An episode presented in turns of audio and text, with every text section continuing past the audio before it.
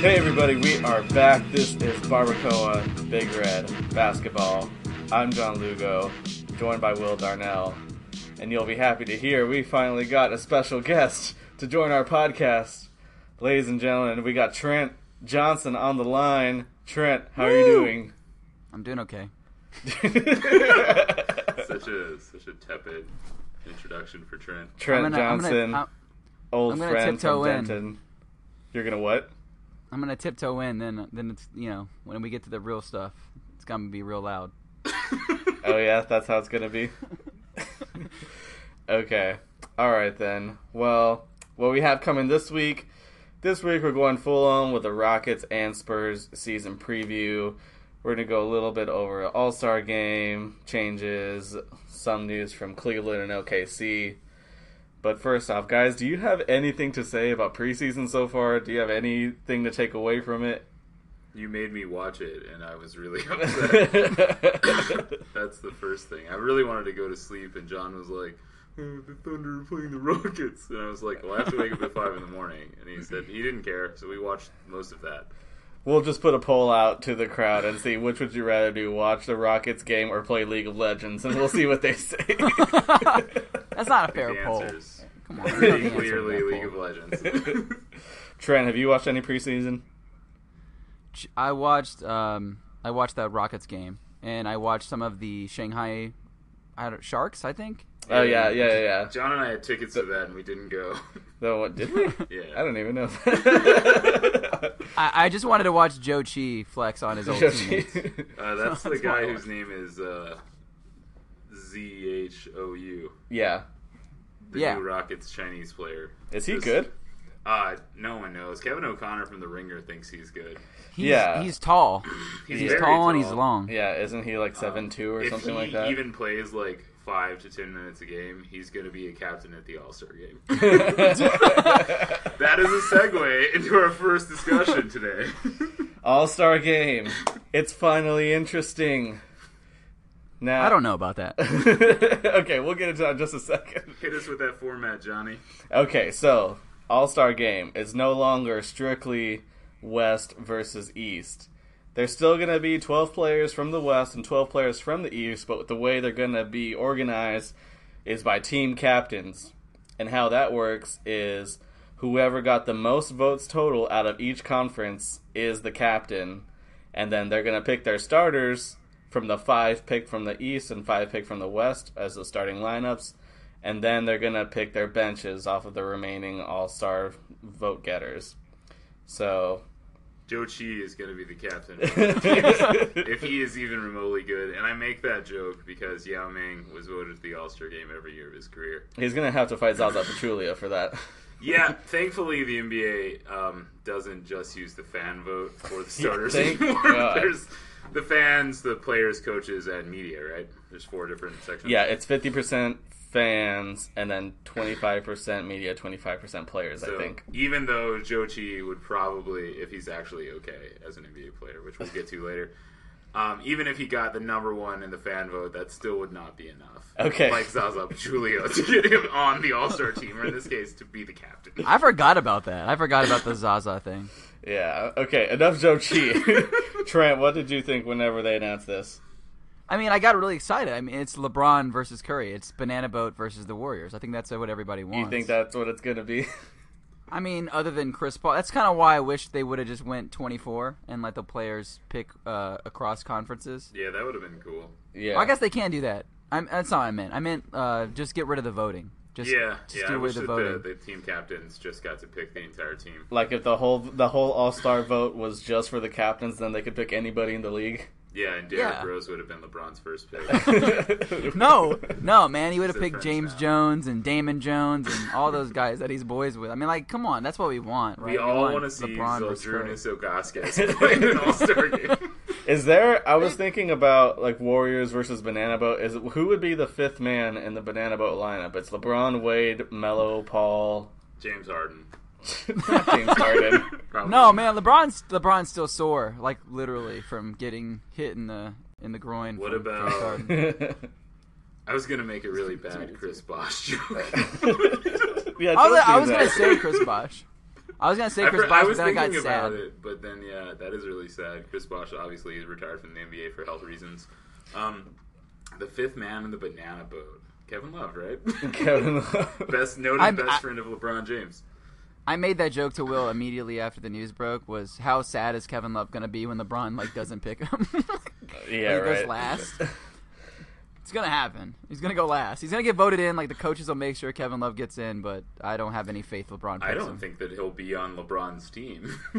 I No, that's what I mean. I don't think he's gonna. You pick said him. he'll get picked last. I just don't think he's going to be on the team at all. I think I oh. I think that he'll be on the other team.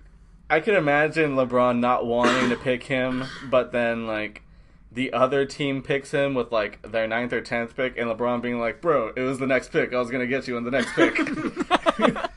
Um, anyway, this might actually make us watch the All Star game, but it's definitely going to make us watch the fucking selection show. yeah, Oh, yeah. yeah.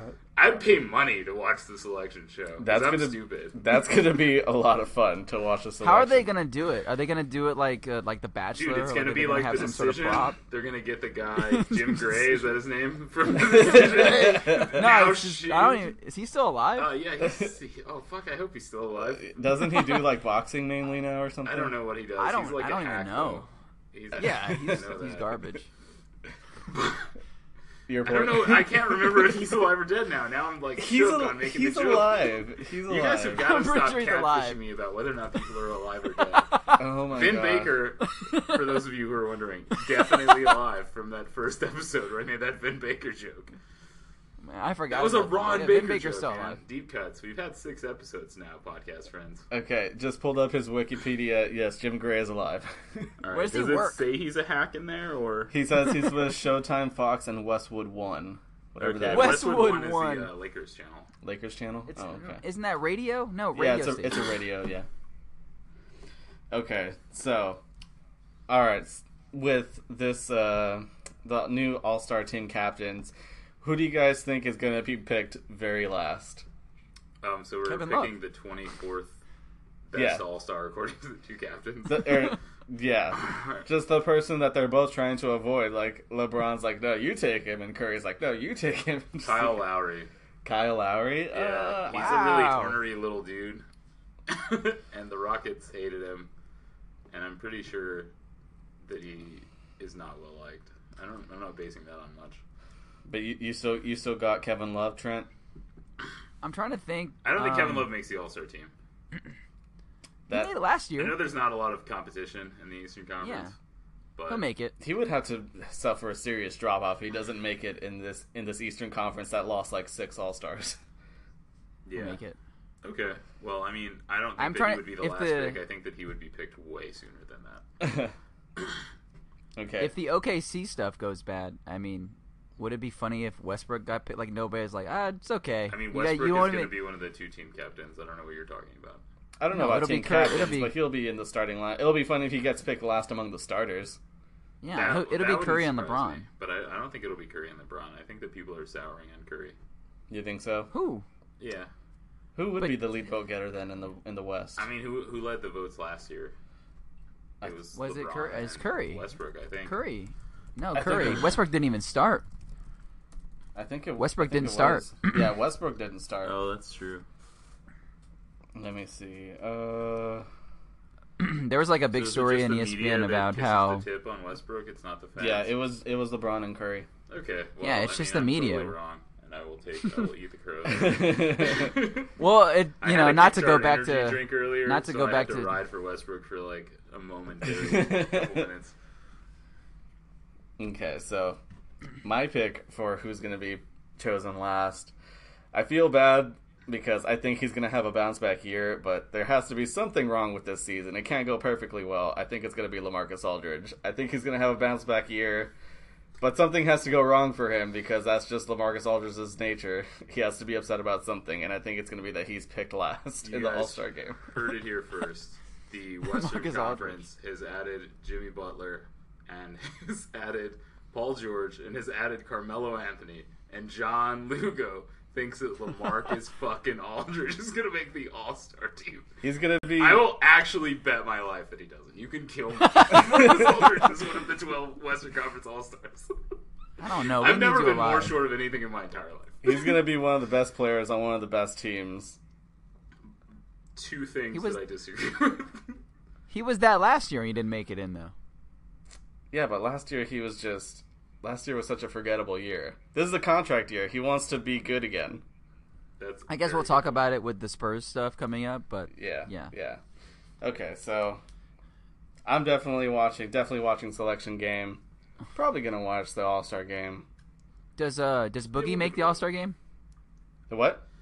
Does Does uh Boogie does make the Demarcus All-Star Cousins game? make it? Um, I think he has a better chance than Aldridge. Does Boogie make the All Star game? I don't know. He's not going to be a starter, so that would rely on the coaches voting him in, and that depends on if New Orleans is any good. Or I could see another scenario where Anthony Davis goes down early and he's like the only good player on their team, and he just averages like ungodly stats. Wait, how does the how does the picks work? Do they have to pick the starters first? Yeah, Yeah, they're picking five Yeah. five. yeah. That's dumb. Wait, is it the fan voted starters, or No. they Yeah, just I get to so. pick their top five? The o- the only th- yeah, it's the fan voted starters, but they're not the five. It, all ten that the fans voted for are eligible to be picked. Yeah, Okay. yeah. Oh, I see. We're like two years away from all twenty four up Yeah. for pick. Yeah, yeah. That'll happen, and they'll probably start playing with a red, white, and blue ball too. that would be cool. Okay, you guys ready to move on to OKC? Yeah, let's let's Yes. talk some Yes. OKC. Our All right. favorite discussion topic. All right, so that sounded sarcastic. Hashtag not my MVP. OKC, as we talked about last week, signed Westbrook to an extension, a big ass extension, five years, two hundred five million, I think, and as a result of one of the of the of that extension, Paul George said that the extension is definitely going to be a factor in him deciding where he's going to play when he sign, has to sign another contract next summer. I think you guys have called bullshit on this already. Yeah, it's it's complete bullshit. No what, way. what else is Paul George gonna say? Like, oh no, I don't give a fuck about Westbrook signing an extension. I'm definitely gonna go play for the Lakers. No, of course he's not gonna say that.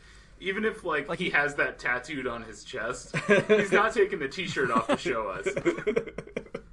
I mean, he was probably scrolling through LA residential areas like as he was answering that question. So like Just as he oh. pull oh. up as he pulls up his sleeve, there's a Lakers tattoo there, and then he's like, "No, no, it's still, it's still, I haven't decided yet." And then he pulls off his shirt, and it says, "No, seriously, I'm joining the Lakers." No, no, seriously. If you look at the watch, the inscription on the underside of his Rolex says "I love Lonzo Ball."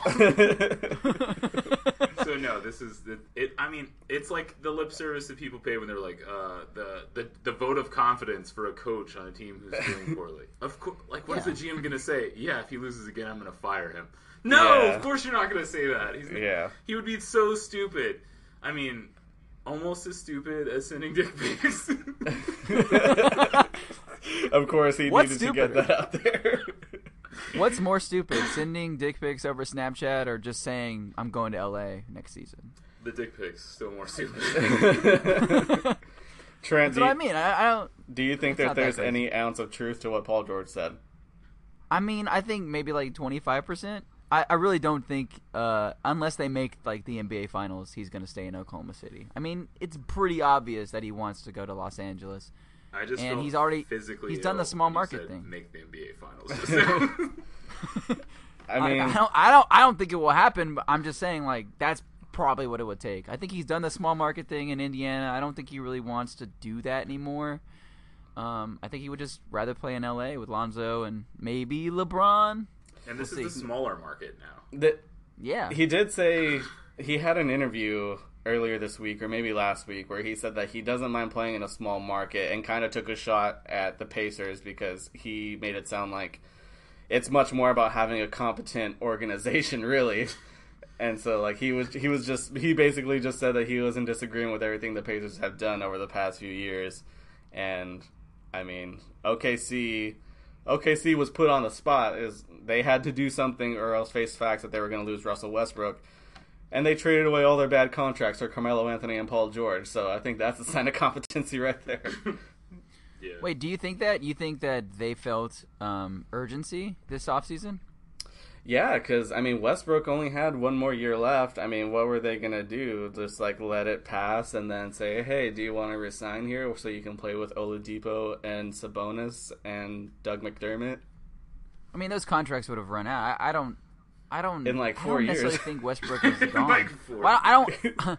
I don't necessarily think he was leaving anyway, but I see what you're saying. Yeah, so I mean, I don't, I don't think he's like.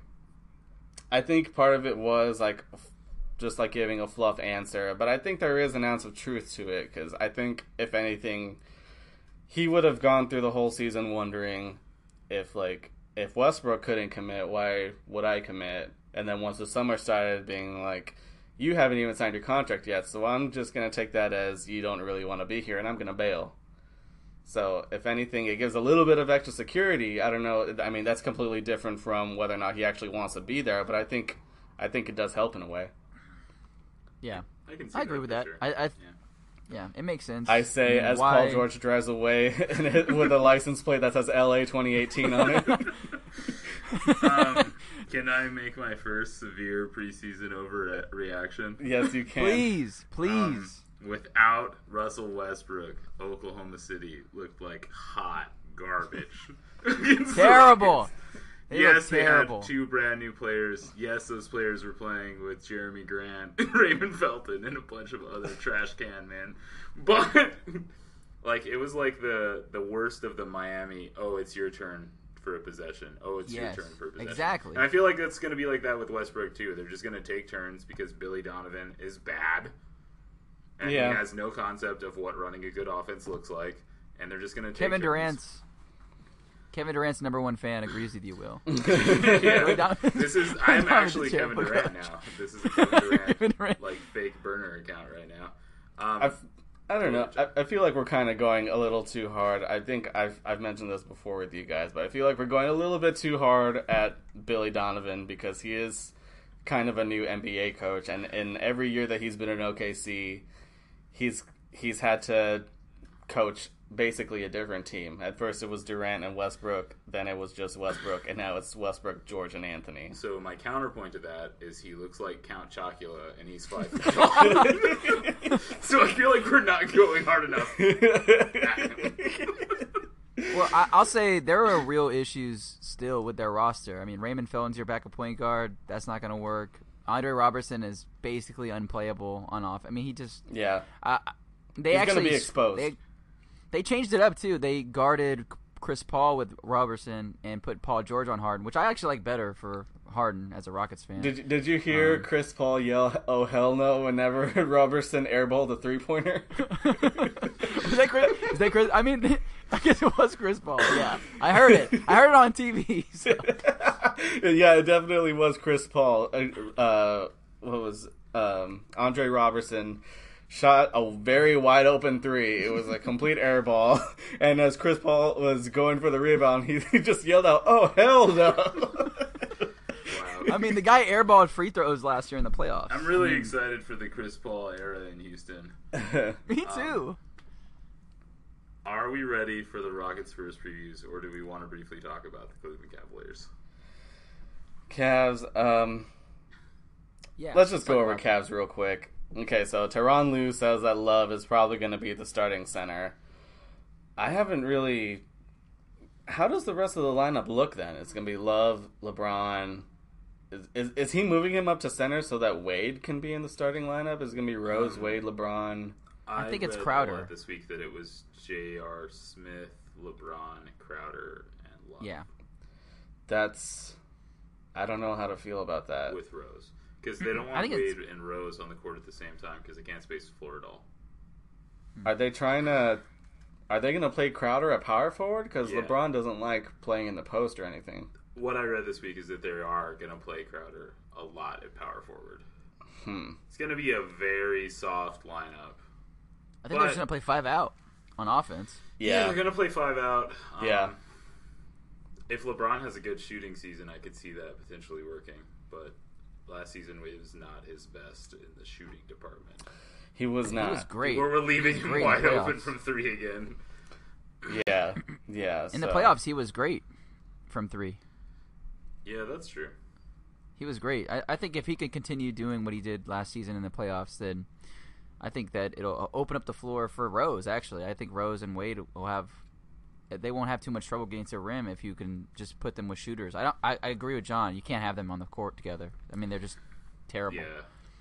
Um, I, did you in just in 2017 say that Dwyane or Derek, Derrick Rose wasn't going to have trouble getting to the rim? Because I I- I'm feel like just that's a hot take. If you if you spread, well, I mean, like last year in New York, I mean, who was who was the other guard? Courtney Lee. Yeah. he's not a great great shooter, and then you Yeah. have uh, I mean, Noah. Yeah. center. Um, There's not a lot of space. I think if you actually give him tons of space, like maybe he can score 14 points a game. I don't think that's unreasonable. I mean, he's yeah, this yeah, the floor is going to be pretty spaced out for him. Probably the most spaced out for a team that he's ever been on. He can get to the rim. He, you, you, we may see traces of his ACL out at the three point line, but, he, but, but he, he'll, Dang, bro, that's too dang. he'll he'll get to the rim and then have to miss the next four months. Yeah. Um. So one more thing about the Kevin Love playing center thing, I have this this take about it that John and, and Trent think is stupid. okay. But I think uh, I think Tyronn Lue saying that Love is going to play center is a very quick and easy way to assure Cavs fans that Kevin Love is not going to play well this season, and also he's not going to play in crunch time because Dwyane Wade is on the team now and LeBron loves Dwyane Wade. So my take is that Kevin Love is the starting center, much in the way that Jonas Valanciunas is the starting center for the Raptors. And what I mean by that is he's going to start the first quarter and he's going to start the third quarter, and he's not going to see a ton of action late in the second or in the fourth quarter. He's not going to be in the crunch time lineup. They're going to bring Tristan Thompson back into the lineup for actual minutes that they care about. But the only problem with that is obviously that Wade is a spacing nightmare, so you either have to lose Wade or Rose. But I think that they'll just sit Rose on the bench too, and they'll have Wade pretty much being the point guard at that point in the game. Wade or LeBron. So Wade, Smith, LeBron, Crowder, Thompson is the closing lineup. You think? Yeah. Until Isaiah's back. It, uh, obviously, all of this is until Isaiah Thomas is back. Yeah. I don't know. I don't like because that. Trish. I don't like I don't like the lineup either. I just don't think that they're going to have Love out there at center. You can't play him at center. Did he suddenly develop rim protection over the summer? No. He's but gotten they're not worse as a try to. rebounder each of the last three or four seasons. I just think with his shooting, you can't afford to keep him on the bench. I just Yeah. Thompson was bad in the finals too. Thompson was bad in the finals. Real bad. yeah, yeah, he was. Okay, so any other thoughts on that before we jump into you guys' Rockets? Real quick, Will, do you think Kevin Love gets traded this season? Yes, I finally think it happens. God, Where? to where? To where? to the Houston Rockets for Ryan. Anderson. Oh my god! No, that's they're not not gonna gonna happen. do Okay, so here is my here is my actual point on this. I, I'm I'm 100 percent serious, by the way. Kevin Why? Love for Ryan Anderson. Kevin Love for Ryan Anderson Well, and like two and first round something else or something. Yeah. and the reason why is because the Cavs have been wanting Kevin Love to be Ryan Anderson for the past two or three seasons anyway. Why not pay a guy six or seven million dollars less per season to do the thing you actually want? If they sit Ryan Anderson in crunch time, nobody gives a shit because it's Ryan Anderson. But he'll still hit the threes. He's probably even a better three point shooter than Kevin Love. He definitely has deeper range. But Yeah. if that's all you want the guy for, which I think is all they want him for, why not actually get the guy who does that? And and trim some of their giant payroll. I mean, if they're looking to save money, they can just wait till LeBron leaves. Yeah. Yeah. I LA, mean, that- that- LA Braun. that I mean that would be my counterpoint because like regardless of how bleak the odds look of retaining LeBron James, you still have to you still have to perform like there's a chance of keeping him. And if you trade Love for Ryan fucking Anderson, that com- you're you're shooting you're shooting yourself in the heart, not in the foot. Just- Okay, so the only counterpoint is that Dan Gilbert, as we know, is a fan of short-term, quick loan solutions. Dan Gilbert uh, got rich off of uh, payday loans, essentially, and bad mortgages. Just for everyone who doesn't know, that was a joke about that. I have no other basketball points. I suggest we move on. Well, real quick, real quick, is uh is Kevin Love starting at center something LeBron wants? I um I don't know. I didn't check his Instagram after Tyronn Lue. So I don't, Any passive aggressive tweets? Any passive aggressive tweets from LeBron about Kevin Love playing five? I don't think so. I mean, I think You know who the coach is. Yeah, I have no idea. I, I yeah, I really don't know what to think about that. I mean, we'll just have to wait a few games into the season and see if LeBron is already being passive aggressive about it. He will be. about something. It will be. uh, yeah. Okay. So, getting into the nitty gritty now. The Houston Rockets, their 2017-2018 season. It's going to look a lot different than it looked last year, just for all the changes that they made. They have Chris Paul, and I mean, they've made a whole lot of changes to the roster, but obviously Chris Paul is the biggest one. So let's just take a look at that for now. Um, we've spoken a little bit about it, me and Will. Trent, you tell us how you think Chris Paul and James Harden sharing the ball is going to look, and if you have any concerns about it. I have absolutely zero concerns about it. Really? None. I have no concerns. I think. Could you I invent think a one for lot- us really quick? I mean, the only thing I can think of is is uh, the pace at the end of games, but I don't understand this whole like, oh, Chris Paul wants to beat the beat the ball into the ground and slow everything down. It's like Harden isn't he wasn't Steve Nash last season. Like they played fast, but Harden still did a lot of you know pounding the ball and stuff like that. I, I just don't see that concern. The only thing I can think of is I guess is Harden's ego, maybe, but it seems like Chris Paul, everything he said and everything and the way he's played in the two pre I know it's preseason, but it seems like he's he's okay being the secondary playmaker when Harden's on the court. So unless that changes, I don't really see why it would be a problem. I mean, they're two virtuoso basketball players. They should be able to Virtuoso.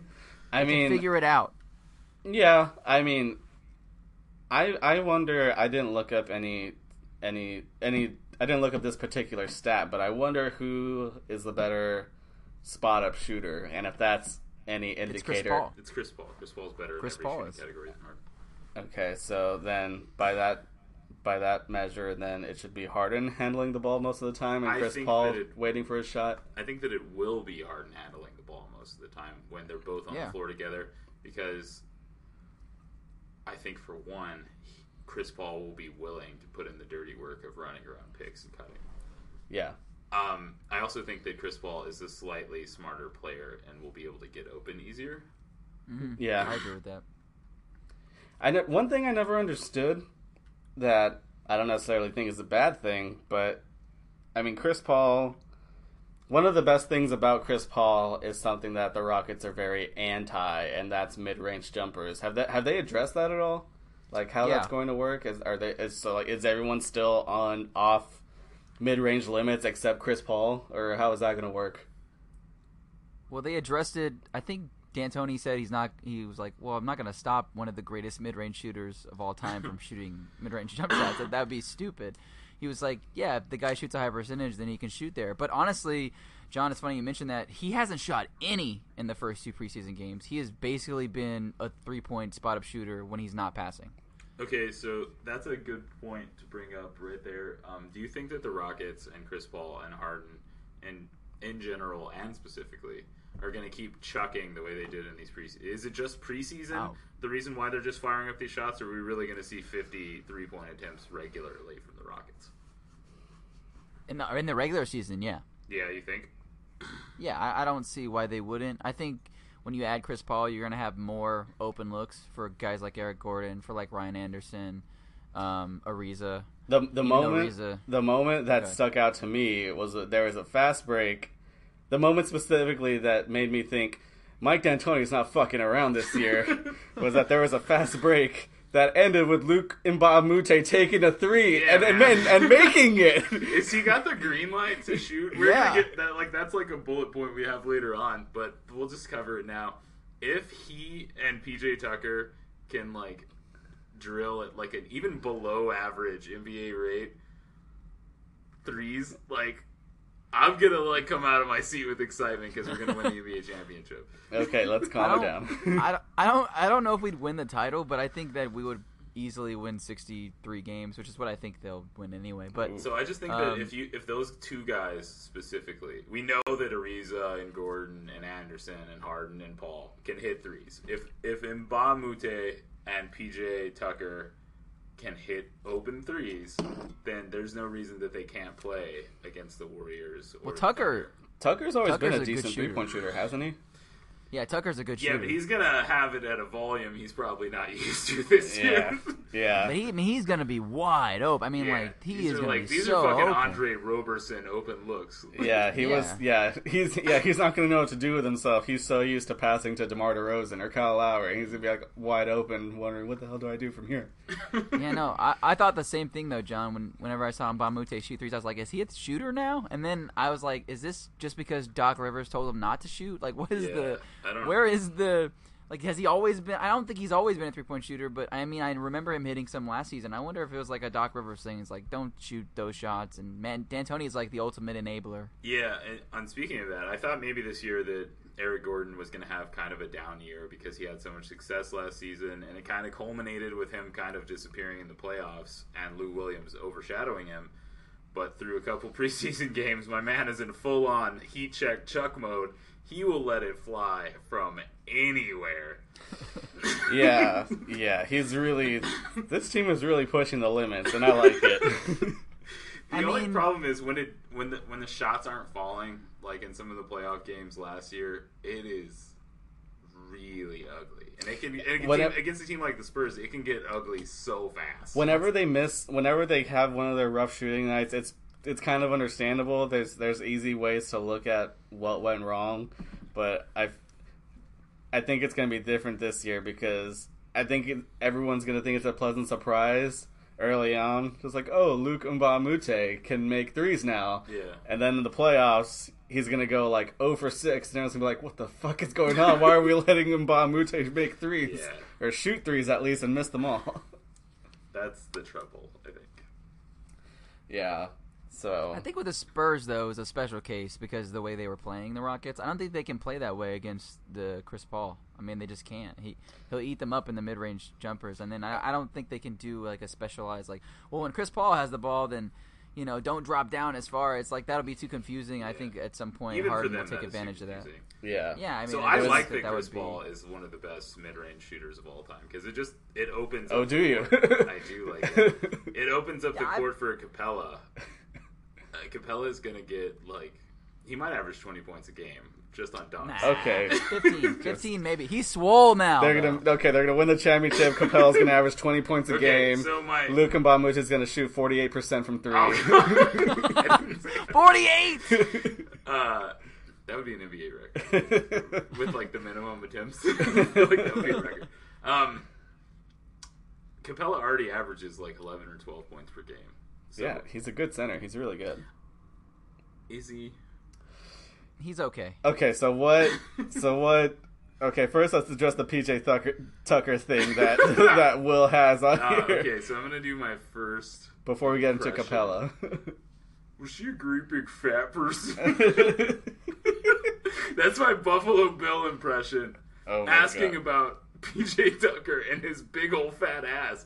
PJ Tucker looks so out of shape. I also made the joke the other day that he looks like an extra from The Wire. He just does, like he doesn't look like a guy you should mess around with, but he also looks like he eats like five or six cheeseburgers every day right before the game. I'm hoping that it was just training camp weight, but I don't know. He's fat as shit right now. It, it was cool though. I liked him. He was good because especially standing next to Trevor Ariza, who always looks like he should eat five or six cheeseburgers. I mean, I think Tucker's just a chunky person. I Yeah, think that's I just he's just a chunker. he's just a, he's just he's just a deceptively athletic person with how with how big he is. You forget that he can move. He looks like if Boris Diaw grew up in America. oh my god! But I mean, yeah, the PJ Tucker signing that was really really good. I'm I'm not sure if the contract will look that good by the second half of it, but for now, that's a steal. Really, Well, they managed to get. win. Yeah, Yeah. yeah, they're in it, so why not? I like. Morey's I, hoping I- like he he's doing the Mavericks thing. He's like hoping something breaks right. and it could. I mean, it could. It very well could. I mean, sign. I mean, trading for Chris Paul and signing PJ Tucker is better than waiting for all the free agents to pass and then signing Chandler Parsons for six games over three years or whatever he played with the Mavericks. I think he meant the Mavericks thing from when they won the championship, John. Oh, did he? yes. Yeah, I meant- I meant 2011 Mavericks. when they got lucky because of injuries and people playing poorly and Dirk going Mm, on the LeBron. god streak that he went on for the free LeBron.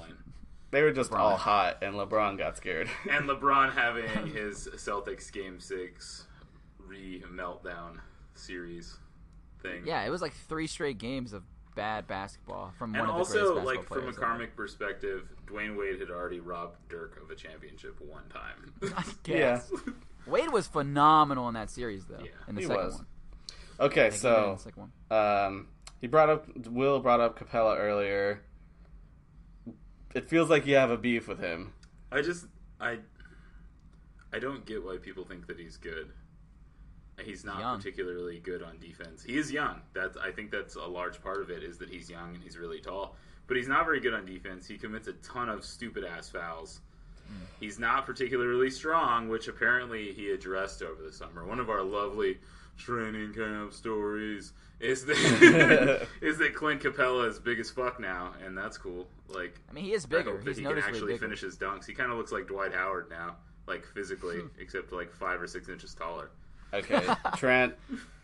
Uh, Will wrote down on his notes. Should the Rockets try and trade for someone like Andre Drummond? That was if- actually Trent's idea. Stole my Oh, was take. it? that was your take. I didn't say this. I- doesn't say Will's take is this. This is our document, so who else would I think it came from? shared it with Trent, man. Just a minute ago. Um, this is too. Yeah, Okay, I, I Trent, think tell it's us about it. possible.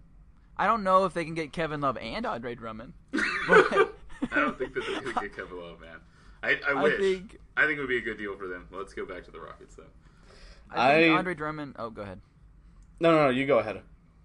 I think Andre Drummond is possible. Uh, Will brought up a good point when I brought up to him that his free throws are uh, terrible. Like he's like thirty percent or something. Yeah. So it'd be like Dwight again, and I think It, except it would be least- way worse than Dwight, even. Yeah, I- Dwight like fifty percent. And Capela's like fifty five percent, so it's not that bad. So it, it, I don't, they don't really hack him that much. Um, I think about Capela and I think about Drummond, and I think I'd rather have Capela. Capela reminds me so much of Drummond, except a whole lot cheaper.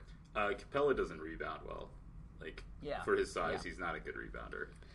I mean, for what their roles would be in Houston, I think he fills it out pretty well. And if you take on Drummond, you're taking on a max contract commitment. You know who I would love the Rockets to trade for? Kevin Love. DeAndre Jordan. DeAndre Jordan. Yeah, DeAndre Jordan. I thought about that. They're too. not going to trade for everybody, Will. no, I mean, I mean, but uh, j- basically, it, I base it on what you just said about how Andre Drummond would pretty much fill the role of Capela, and Capela's going to feel the role. Uh, fill. He's not going to feel the role. this isn't like a role that someone baked in the oven. he's going to fill gonna the feel the role. pick roll. He's going to fill the DeAndre Jordan role, except he's going to be way worse on defense and not a very good finisher around the rim. So it would be great if the Clippers start like five and fourteen and want to dump that big ass contract. Ryan I think- Anderson to the Clippers with Capela, done. I think Capela No. is a better defender. I think Capela is a better defender than Drummond right now. Yeah, that's why I want DeAndre Jordan instead of Drummond. I mean, yeah, it'd be great. De- Andre DeAndre Jordan is a all star though. Yeah, DeAndre I mean, Jordan's one of the best centers in the league. Yeah, that's why Andre Drummond is probably available. That's been like the rumor the Well, past couple available. seasons with Stan Van Gundy is that like take him. Yeah, the Pistons definitely definitely shopped Drummond at the last trade deadline. How about But- Boogie? Any chance Pelicans thing uh, explodes? Do we I want Boogie Cousins on this no. team? No, I don't. Kind of the same way that I said that trading Love would mean it's over for LeBron. I think trading Cousins would say it's over for Anthony Davis. I think a lot Oh, of people yeah. already think that though. Yeah, people would think he's gone. Yeah, but these front offices have to work like that's not true. That's true. Dell Demps needs his his paychecks. Yeah. Better not, otherwise he's gonna end up like the Indiana GM. All right. Um, one other. We have several other things. On Yeah, here, yeah, let's keep I- going. The next thing is I wrote a joke that's Rockets related, but I don't really remember what the punchline was or the context. So I'm not going to say the joke. Just know that it was funny when I wrote it down, but I don't know why I didn't write down enough of it to think of it again. Will's working on his comedy. Maybe we can add more into into the next podcast. Sorry, I write some of these jokes ahead of time. Okay, so wh- wh- Um, wh- you also wrote something, or Trent? Do you have a comment about Will's comedy? No, not about his comedy, but about the Rockets. I, I talked to Will about this a little bit. I think I talked to you too, John, about it. I think the where this team will separate itself from the Thunder and from the Spurs is their bench is going to absolutely melt faces on offense. They are going to come. They, I mean, they are going to be killing second units. I, I can already imagine like Chris Paul playing against the 76ers backups. just- it's going to be Chris Paul, Eric Gordon, Luc Mbah a Moute, PJ Tucker, and, And maybe even Ryan Anderson, like or Nene or Ryan Anderson at center. It doesn't really matter who you put at center in that lineup. I mean, it's just it's it's insane. It's in, they they they were one of the best benches last year with Lou Williams and Eric Gordon. I mean, I can't imagine what's gonna be like with Chris Paul and Eric Gordon out there. And that that is the main reason why I think that the Rockets will still dust Oklahoma City in the playoffs. Is last year, as soon as Westbrook came off the court, Oklahoma City gave up like ten and fifteen point leads every time to the Rockets. Yeah, And even though they have some mitigation of that with Carmelo and Paul George, like the Rockets are going to have Chris Paul on the court, so that's counteracted. And then the the other guys for the Thunder are going to be Jerami Grant and a bunch of stiffs no one's ever heard of. Also, I really have a problem with the media saying we gave up a lot for Chris Paul. I mean, Harrell didn't play down the stretch of last season. You Dekker love didn't Montrezl play. Harrell. Did- I did like they? Montrez. They didn't play a lot No. down the stretch. No, they No, no, no, they didn't. No, I mean, did I thought they barely gave up anything at all for Chris Paul? Since No, this is- I'm the talking about Thunder the stuff media. has happened.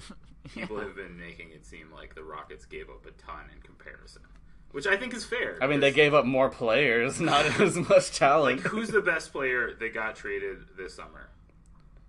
Uh, what do you? Chris Paul. Like in any of the big deals? No, no, no, Chris no Paul. not not the star. that the the the players that teams gave up. Like Jimmy Oh. Butler went for Zach LaVine and Kris Dunn. Oladipo? Oladipo's Yeah, got to be the best player, right? or Bever- Beverley, all team, all for uh, was he all team, Oh all no, defense. Beverley averaged eight points a game. Well, but that was his role. I mean, we don't really know what he can do if you give him more I shots. I just I, I think career wise, you can't say that Patrick Beverley is better than Victor Oladipo. I think you can. Who would you rather have on your team? Oladipo. Oladipo Really? also. Patrick Man, I- Beverley has been don't very injury prone. He's like five years older, and he's never averaged more than eight or nine points a game in the NBA. Yeah, but he's gonna give you something every night consistently. I mean, and not he like also, Oladipo's Oladipo's a good worst defender, too. Yeah, he's a fine defender. he's not he's not as good as Beverley, and he's not as good a shooter as Beverley either. yeah. He's not as good as a spot up shooter as Beverley, but Oladipo can create stuff for himself if he has to. Yeah. So That's true. Okay, who do we think is going to progress the most on the Rockets roster? and Who do we think is going to regress the most? I'll let you answer, Trent. Yeah, you can go ahead, Trent. Uh, Is this like numbers wise or just like as a player? Just generally, like Just over a the course of the holistic- Give us a season. holistic value. Yeah, I mean, I guess Capela. I, I don't expect much difference in, To progress? in the way. Yeah, I suppose. Yeah. Well, Okay. I mean, I don't think Harden is going to get like noticeably better as a bat. I mean, as I think he's already you know top five. Yeah, Shout out to ESPN. I don't think he can get better. Yeah. I mean, I think be Harden will be. defender?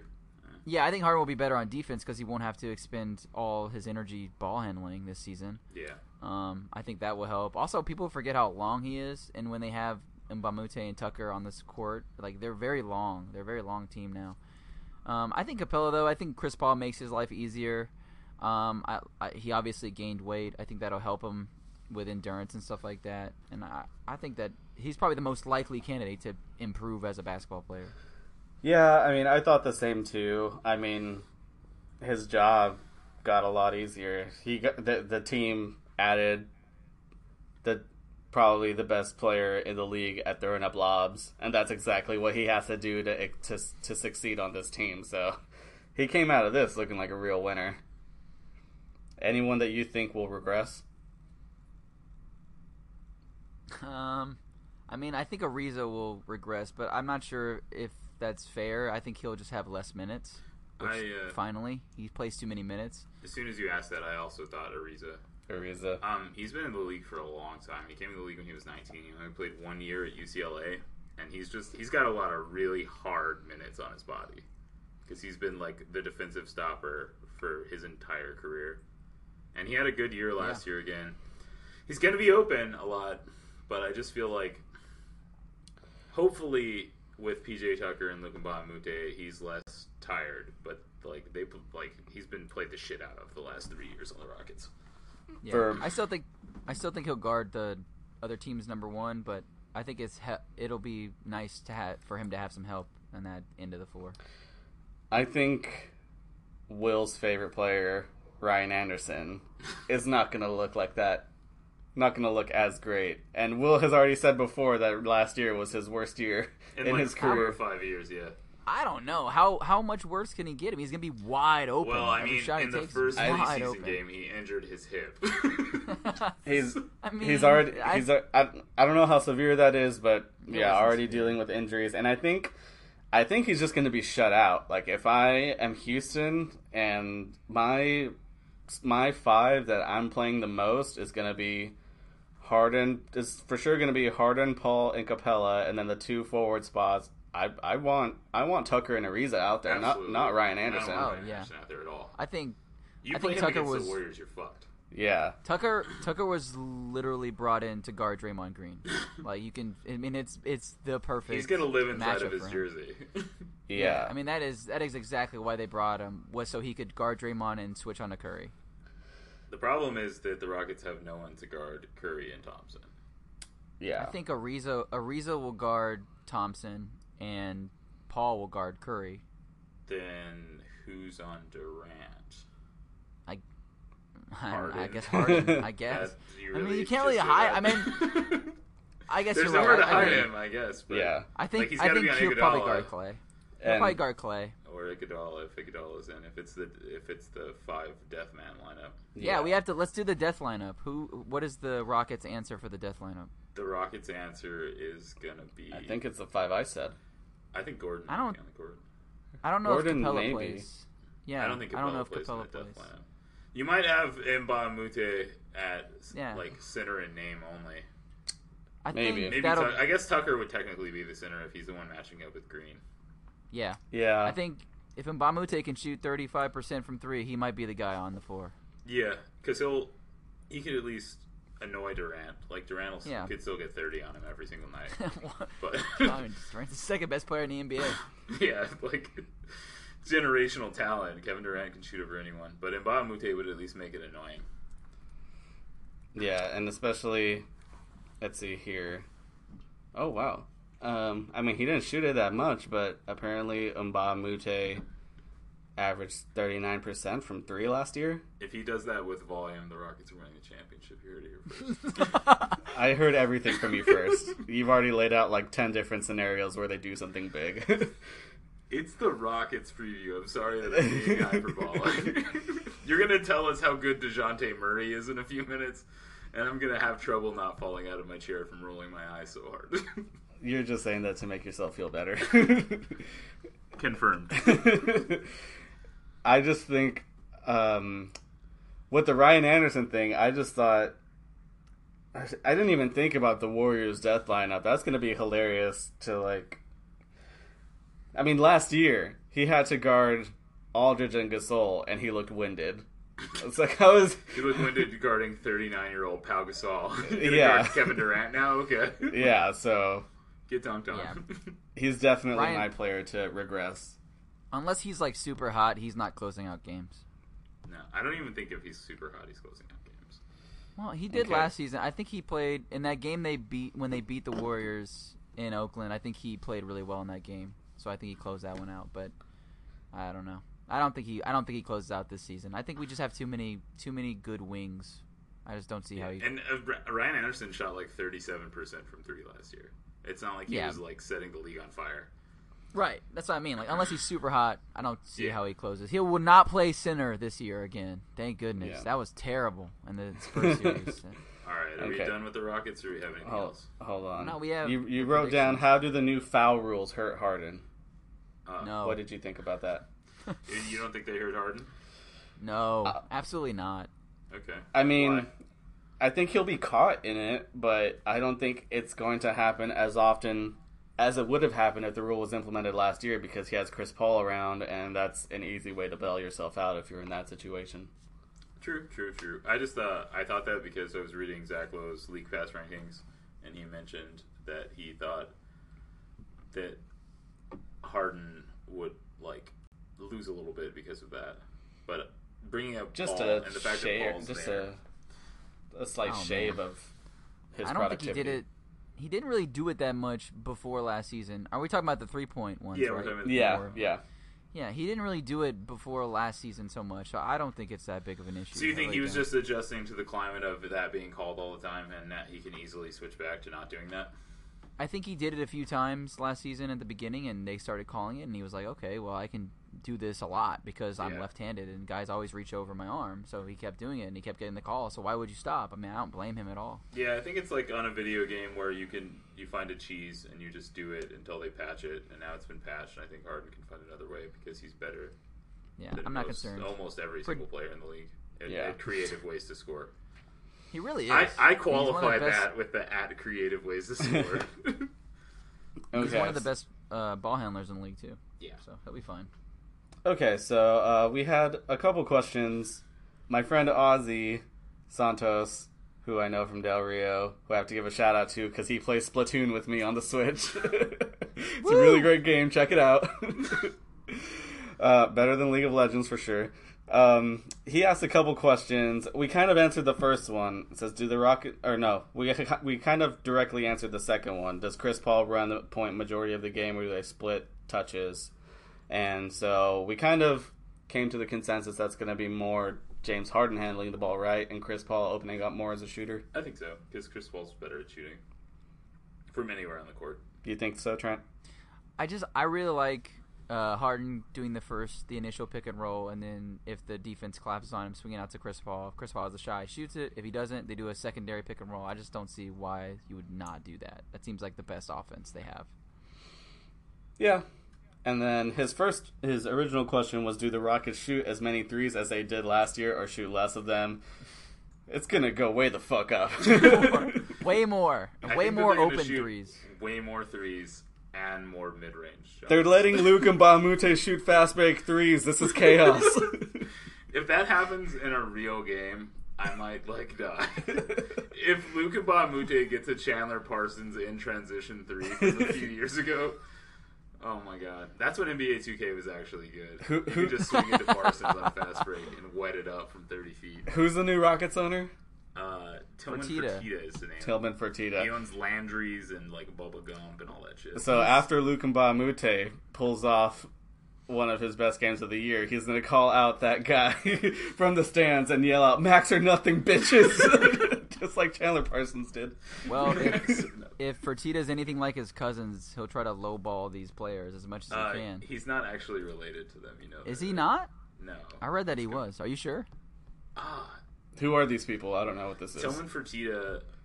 Uh, is he related to the Fertitta brothers? The Fertitta brothers used to own UFC, and they recently sold it. Oh, I didn't. I was under the impression that that was no relation, and that it wasn't even spelled the same way.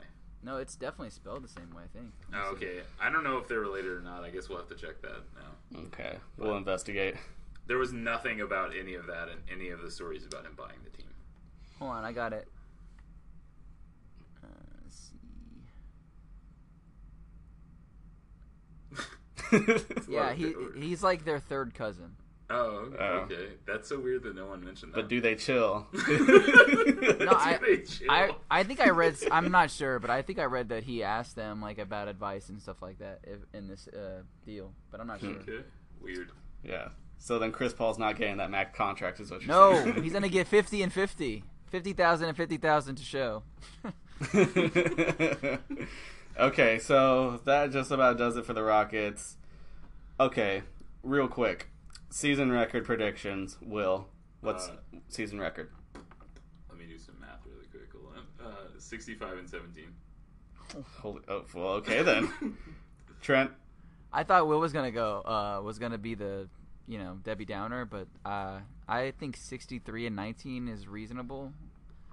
Hmm. I think the Rockets finished with the number one record. I don't think. Whoa! The, I don't think the Warriors are going to give a fuck. Bold predictions. I don't think it matters. Yeah, I was they about do. to say bold prediction, but there you go.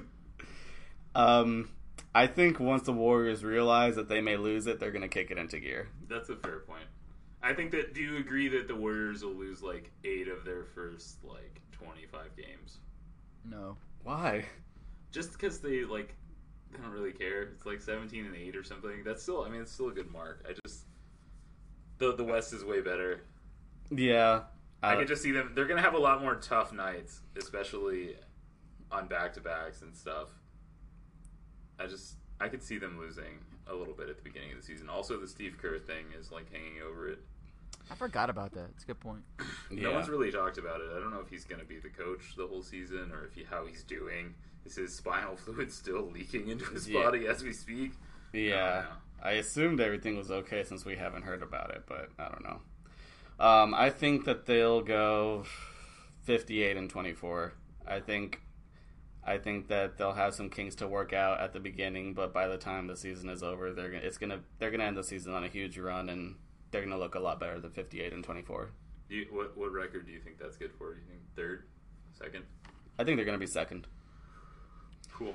Okay, I think second also. I think the Warriors win 70 games. okay. End result. Where do they at the end of the season? Where are they gonna be? Second round, conference finals, finals, championship, dynasty. According. Do you uh, do you want a real prediction or do you want me to continue being hyperbolic? you, you've already given us enough. Oh, okay. So my wins prediction was real. I actually Yeah. think they'll win that many games, and this is my real prediction for how the season turns out. I think they lose in seven games in the Western Conference Finals to the Warriors. I think that they can give the Warriors a real run at it, though. Yeah, Two years ago, when they played the Warriors in the Western Conference Finals, they basically just had Dwight Howard and James Harden and kind of Trevor Ariza, and they were super in the first two games. I understand that Kevin Durant's on the team now, but the Rockets, the only team that might be as deep as the Rockets is the Warriors. So I think the Warriors are one injury to one of those guys away from being very, very vulnerable. yeah, true. Trent, I think Western Conference Finals. Western Conference Finals. I think Okay. six. I think six games. I agree with Will though, and I and I'm also I'm glad he brought that up because everybody likes to bring up how Harden shrunk in Game Six of the Clippers series and the backups won the game, but they don't ever bring up that he dominated Game Seven and then was amazing in the Warrior series up until the last game where he completely ran out of gas. So Yeah. Trent, do you got any bold predictions? I think Eric Gordon wins Six Man of the Year again. I don't know if it's bold. back to back. oh shit! Yeah. After Iguodala is super pissed off at you right now. Iguodala averages like six points a game. I can't get behind that. I can't get behind that. So Yeah, it's true. I think I think I think Gordon I think Gordon goes back to back. I actually think he has a better season this year than last season. I hope you're right. All right, so let's segue right into Spurs talk. Spurs talk. Spurs talk. the real reason why we're all here. um, just for the listening pleasure of you guys, just know that whenever John gets to watch Spurs games on League Pass, we mute Sean Elliott's bitch ass. I hope you mute the Rockets guys too. also, we do that. yeah, They're broadcasters bad. are horrible across the board. We I never watch games with the broadcasters on. Yeah, The only time the are Rockets are fun is when they're bad because Clyde Drexler like literally just shits on the team like every five minutes. delight. Oh, Clyde Drexler is the one of the worst. Um, The only ones I like are like only on the national games, like Doris Burke and Hubie Brown. Those are like the only ones I like. I Hubie really, Brown is really the best. The Kings announcers because they called Demarcus Cousins Big Cuz. Big Cuz. so I'll watch the Kings play the Pelicans, so we can hear that again. But the first thing we're gonna talk about with Los Spurs, those good guys from San Antonio, is John. How the fuck is Kawhi Leonard's quad doing? I don't understand why everyone's freaking out about this. Like, you wrote right quad tendinopathy on the thing, and I think that's why people are freaking out because that sounds bad. it's just like a a very light version of tendonitis, and all what I don't understand why everyone's freaking out because all what Popovich said is that he's probably going to miss most, if not all, of the preseason. There hasn't been any indication that it's going to linger into the season, or if this is going to be a problem that people should consider all year long. So People have brought up that he's dealt with this before, but when has it ever held him back? He was almost MVP last year. Mm-hmm. okay, so I think you're probably right. The only concern that I have is if I was a Spurs fan. I am a Kawhi Leonard fan. and I do think he's going to win MVP, which is a discussion we're going to have on a later podcast. but there have been a lot of recent weird injuries in the NBA that like just linger. Like two guys off the top of my head who I can think of are like Terrence Jones and Derrick Favors had weird muscle injuries. That just like everyone was like, "Oh, it'll be it'll be fine soon. It'll be fine soon," and then they just linger and linger and linger. And I don't think the Spurs can afford Kawhi Leonard to be out for any long period of time.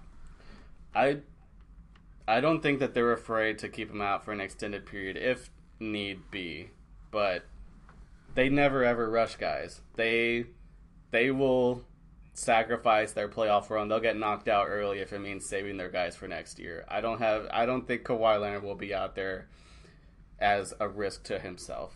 How many games do you, do you how many games do you think he has to play to win MVP? Um I don't know like 72 I guess 70, 74 or something like that. Missing eight or ten games is cool. Yeah, I mean he's gonna miss. He's probably gonna be sat for rest for like five, six games anyway. So Okay, I can see that. yeah. Trent, did you have any concerns about Kawhi? No, I don't think so. As a Oh, Kawhi yeah, Leonard, you, you drafted Ka- him on your yeah. fantasy team, so you can't afford to worry about it. as a Kawhi Leonard fantasy owner, I I sincerely hope that he gets healthy soon. Also, because he's just so cool Yeah. and good at basketball. I just watched He uh. Ben McLemore thievery. Yeah. Legendary. Zach Lowe article. Uh, ben uh, Ben McLemore was playing for the the Sacramento Kings, and up to that point was considered a decent NBA player. And then Kawhi Leonard stole the ball from him twice in less than a minute of game action, and stole his soul in the process. It wasn't even that McLemore was loose with his handle. Ka- Kawhi Leonard just like just yoinked it out of his He hands. like grabbed it with his mammoth hands, He was like just- grabbing an old lady's purse. And McLemore was like, "What the fuck?" yeah, he was just like, "Excuse me, I have to go dunk this. I'm then sorry." He laid it in.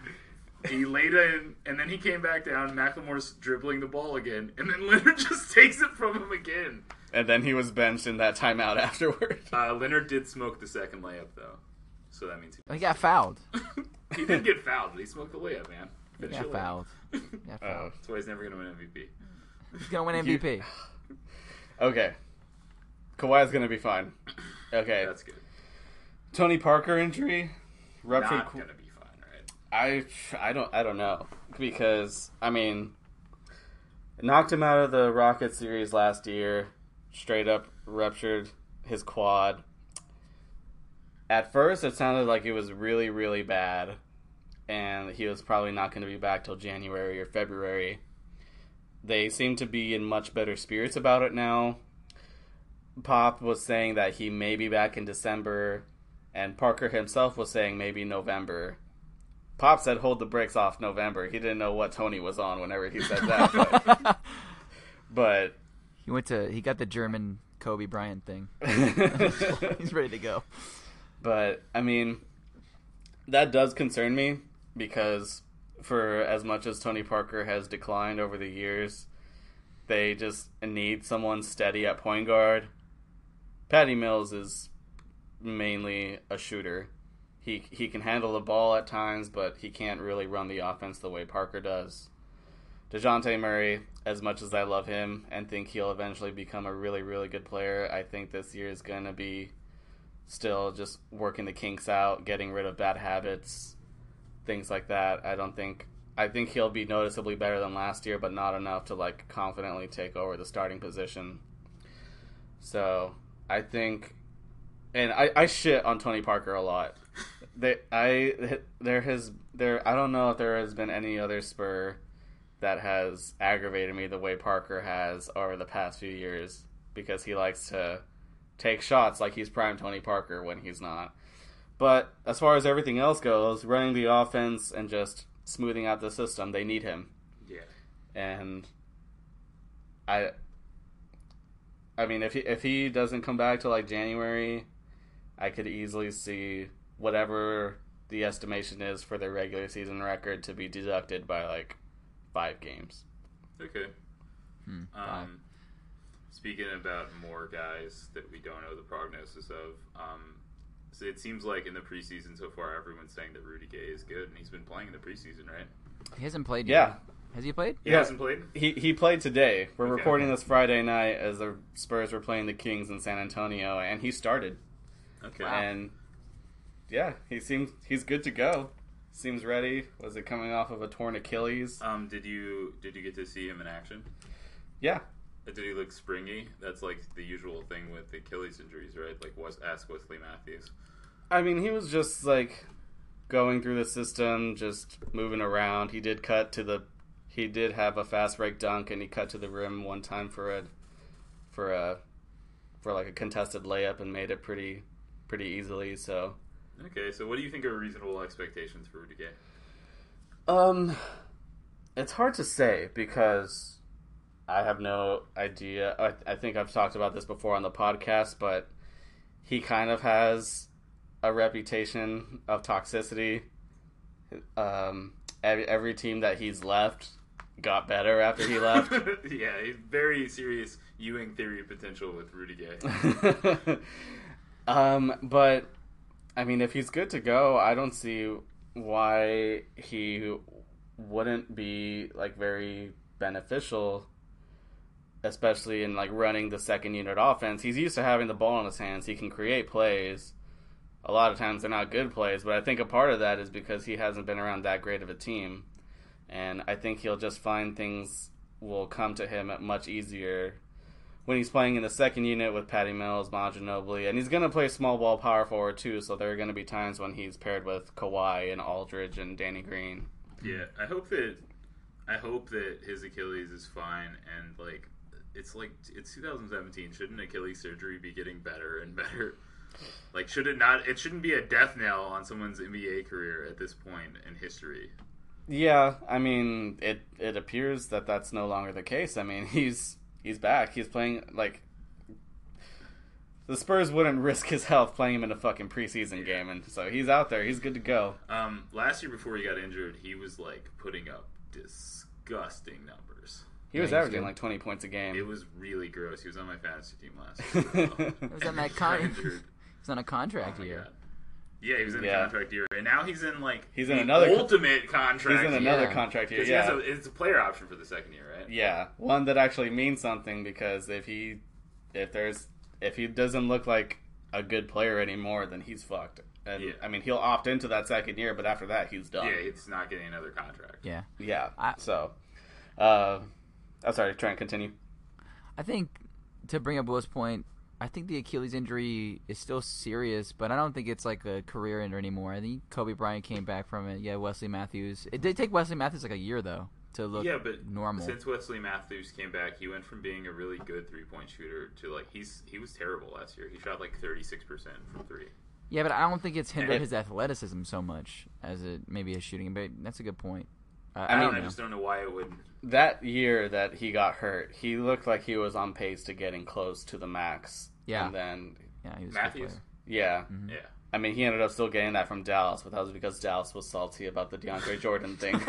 Uh, translation: Dallas is really bad in the front office. and they have been for years. Yeah, so uh, I mean, Rudy Gay. I mean, we don't need him to be that guy who handles the ball for like thirty minutes a game to put up twenty points, twenty points a game. I think as long as he can just mesh well and pick his pick his shots wherever they find him open, if he could run the offense in the second unit, I think that's perfectly fine. Those should be the expectations of him. Just if anything, just reasonable expectations. Just just see if he's a good NBA player. Yeah. Still, Um, so you brought up that he has like a stinky reputation. Like it's not like there have been stories about him like doing horrible things, and no one's come out and said No. anything. But there's always like a lingering smell around him, yeah. and that brings up our next guy in the Spurs preview here. Yes. So now you have two guys who have this lingering, stinky reputation in the Spurs, and of course, we're talking about LaMarcus Aldridge right now. What is the deal? Is he actually an asshole? Do you think he's gonna have to next season? What's the deal? What's the what? We heard John. I feel better about LaMarcus Aldridge. Um, there were a couple stories that came out this week about how he finally sat down. How apparently he's been having not a bad reputation, but like I guess a bad habit of. I mean, the Spurs have been an organization that have encouraged putting things out for discussion, putting things out on the table whenever people have problems. And apparently he was never good at that, and he just kept it to himself and was just passive aggressive in interviews and in social media, things like that. And apparently he finally had a long talk with Coach Pop about what what his what his role is and what what has made him unhappy so far in his in his career with the Spurs and a lot of it too Popovich just uh, agreed with. He he apparently he admitted to Aldridge that he doesn't think that he has done that good of a job of incorporating him into the offense either. He mentioned that he he talked up Aldridge's defense, which I think that that if anything, I think he's been a good defender, and that's what Popovich has been saying. That's been a pleasant surprise. Yeah, I think he was good against the Rockets in the playoffs on defense. Mm. Yeah, and then I mean, I think I could understand why Aldridge is upset because he he could have been used better in the offense. I think they should have. I think that they shouldn't have deterred him from shooting threes the way that he started to shoot threes in Portland towards the end of that run, and that's something that they're going to change. Popovich came out and said that Aldridge is going to go back to shooting more threes and stretching out the offense even more. And um, I mean, I, even if it does, even if he does end up leaving next year, I feel like things. It feels like this season is kind of a new start for Aldridge.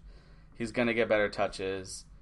Uh, Popovich knows where he needs to put him. Um, I think another thing too that was really upsetting for him is that he never really got the chance to be the lead guy last year, and then when Kawhi Leonard was injured against maybe the best team in history, they were like, "Okay, LaMarcus, here's your here's your chance. Here's you your want to prove yourself? Go out keys." and score against Durant and Draymond Green." And all these guys who are going to beat you by 25 points. Yeah, and then he got he got shit on pretty hard for that. Like there was some expectation that they could hang with him without Kawhi. Like a lot of people didn't think, game one aside, that the before the series that the Spurs could hang with him with Kawhi. Yeah. And so it's like it was extreme and unreasonable to expect him to like do anything at all. Yeah. Losing by I think 25 to that team with just LaMarcus Aldridge is honestly kind of respectable. And, and no Parker. No Parker Yeah. either. Uh, yeah, no Parker either. Yeah. Yeah, they were pretty depleted by that point. They were running pick and rolls with Jonathan Simmons. Shout out to Jason. Jonathan Simmons. Yeah, but Aldridge, I, I mean, I brought this up in the over under episode too. I think, if anything, even if, even if his relationship with the team and with Pop doesn't get any better, I think everybody is just going to force themselves to make it work because this is a contract year for Aldridge, and if it's evident that it's just not going to work, then the Spurs aren't going to want him back either. So, and for that to be the case, they're going to need him to have a good year so that he could get a contract somewhere else and not opt into that final year of his Um, contract. So he's got a, a deal this year and he's got a player option. Yeah. Um, do you see him like being a possible trade candidate if things aren't going super well? That's a really good question. I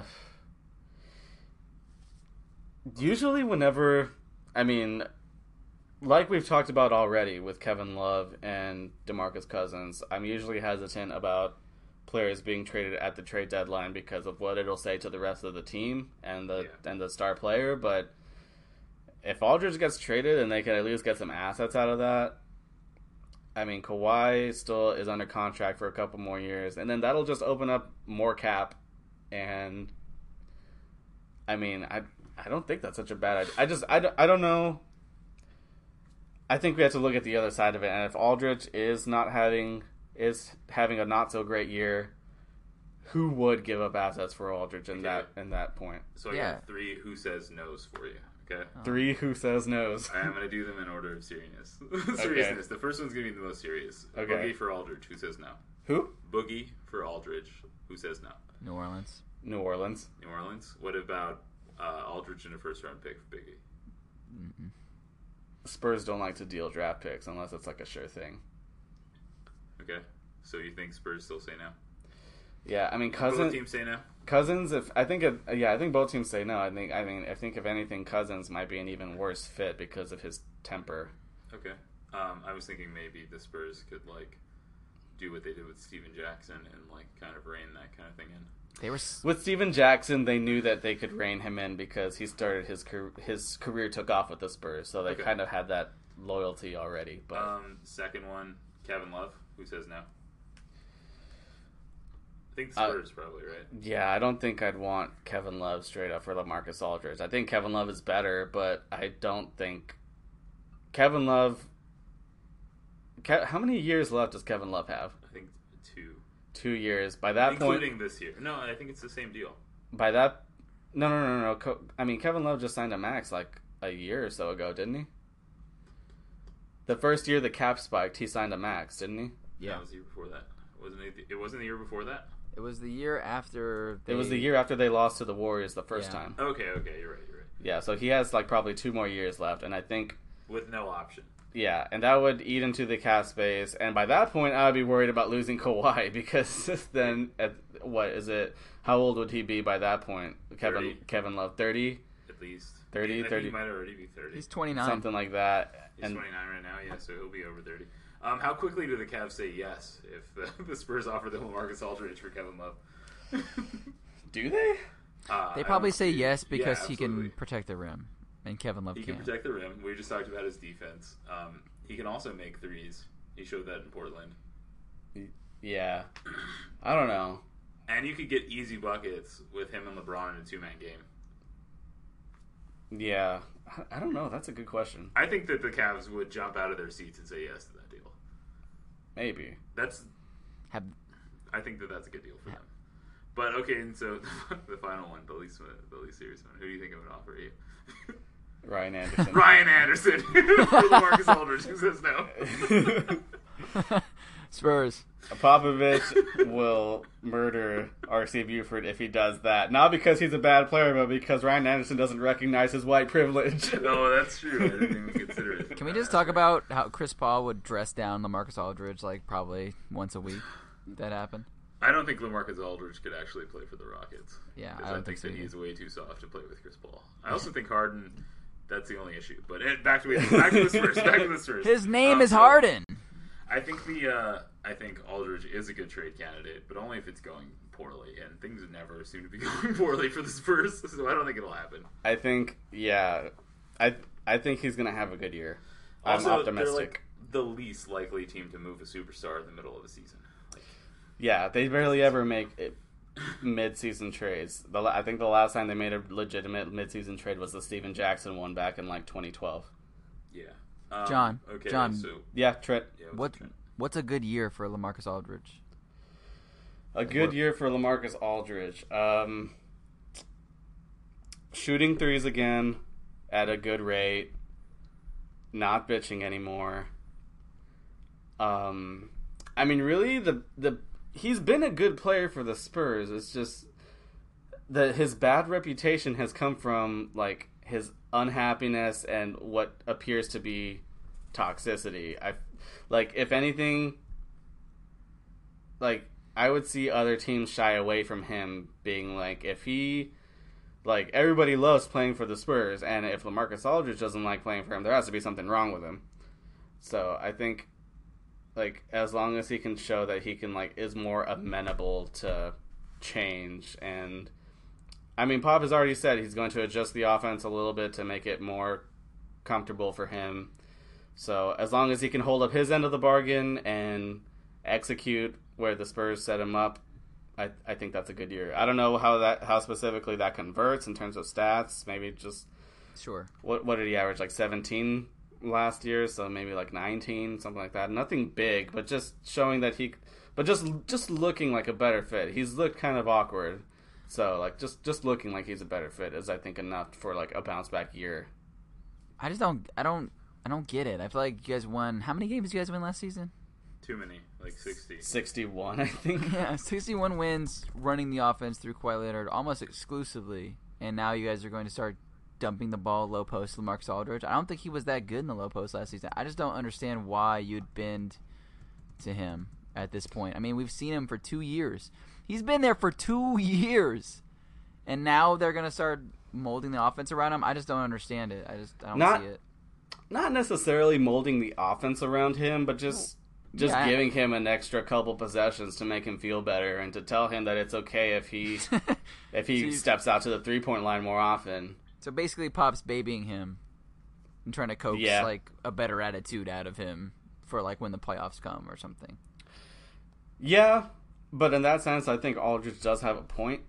I think he, I mean, I think this could have been resolved better, but I think he could be more useful in ways that he hasn't been used already. And Not that I don't think Pop has done a bad job, but I think, I mean, no one's perfect. I think he could do a better job incorporating Aldridge, and it sounds like he's going to try to do that. And how much does Tim Duncan retiring last year? How much do you think that played a role in his unhappiness?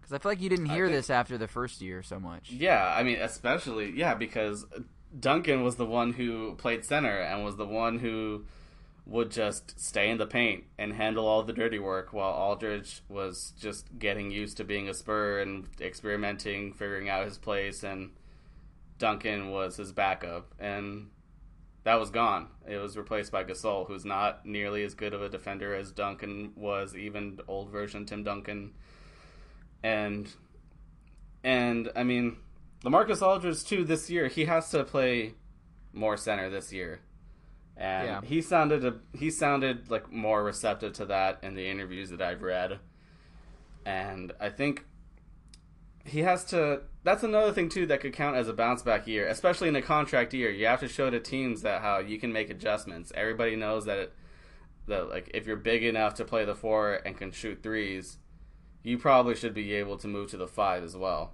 Yeah, I think in today's NBA he is a center. I don't. Yeah. I don't even think he's a. I mean, I guess you can play him and Gasol together in certain circumstances, but I would pretty much consider him a center. Yeah, yeah. I think he would be doing himself a huge favor if he did that. And that's one of, and that's uh, the next point that I have. I wrote down not much big man depth, embracing small ball, four shooters at all times.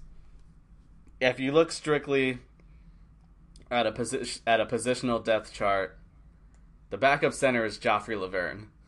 Oh. That's that's bad. And um, Good. Dewayne Yeah. Dedmon's not walking through that door, John. Not anymore. No.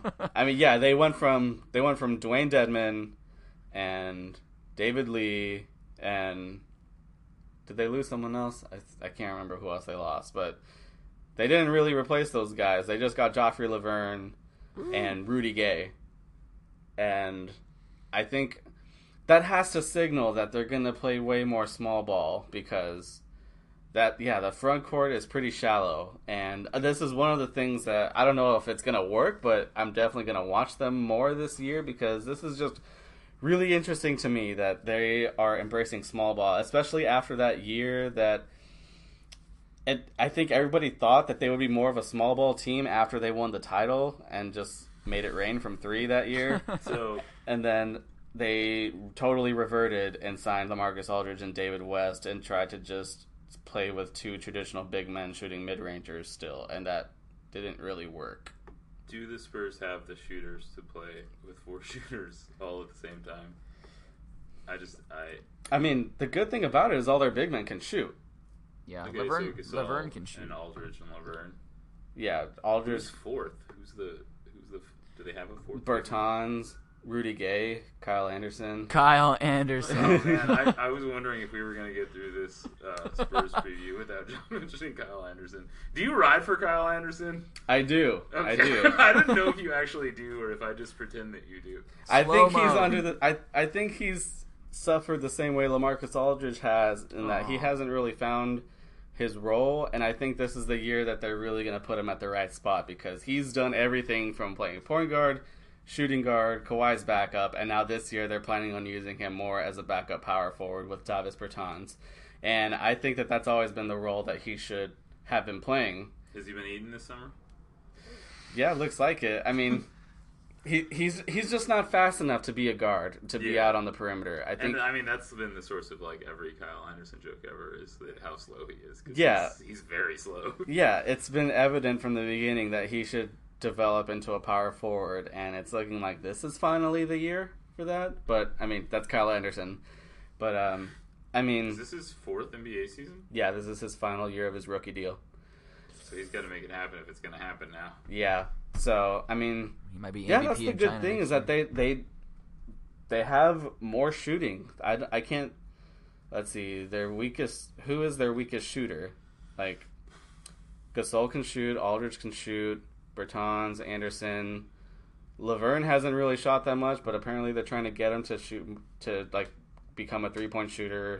Danny Green, Manu Ginobili, Patty Mills. So I think um, Danny Green, because he's so he's so hit and miss He is. in his play in general. He is. I don't. I don't know if how. you can many- count on him to be good Danny Green, then yeah, he's a great shooter. Yeah, I That's don't know not- how many of y'all know, but in San in the San Antonio community, his nickname is Icy Hot because he because he'll have a game where he shoots like eight for ten, and then he'll follow it up shooting like one for nine, Wow. and I I I don't understand it. I still I've been watching this happen for like four years now, and I still don't have a way to explain it. yeah, It's bizarre. To be fair, that's not a bad place to be if your most unreliable three point shooter is Danny Green. yeah, yeah, Yeah. I definitely, I mean, it's probably Dejounte Murray. He's I like him a lot, but he's not that great of a three point shooter. okay. He's a- Um, No Murray here. where do we want to go next?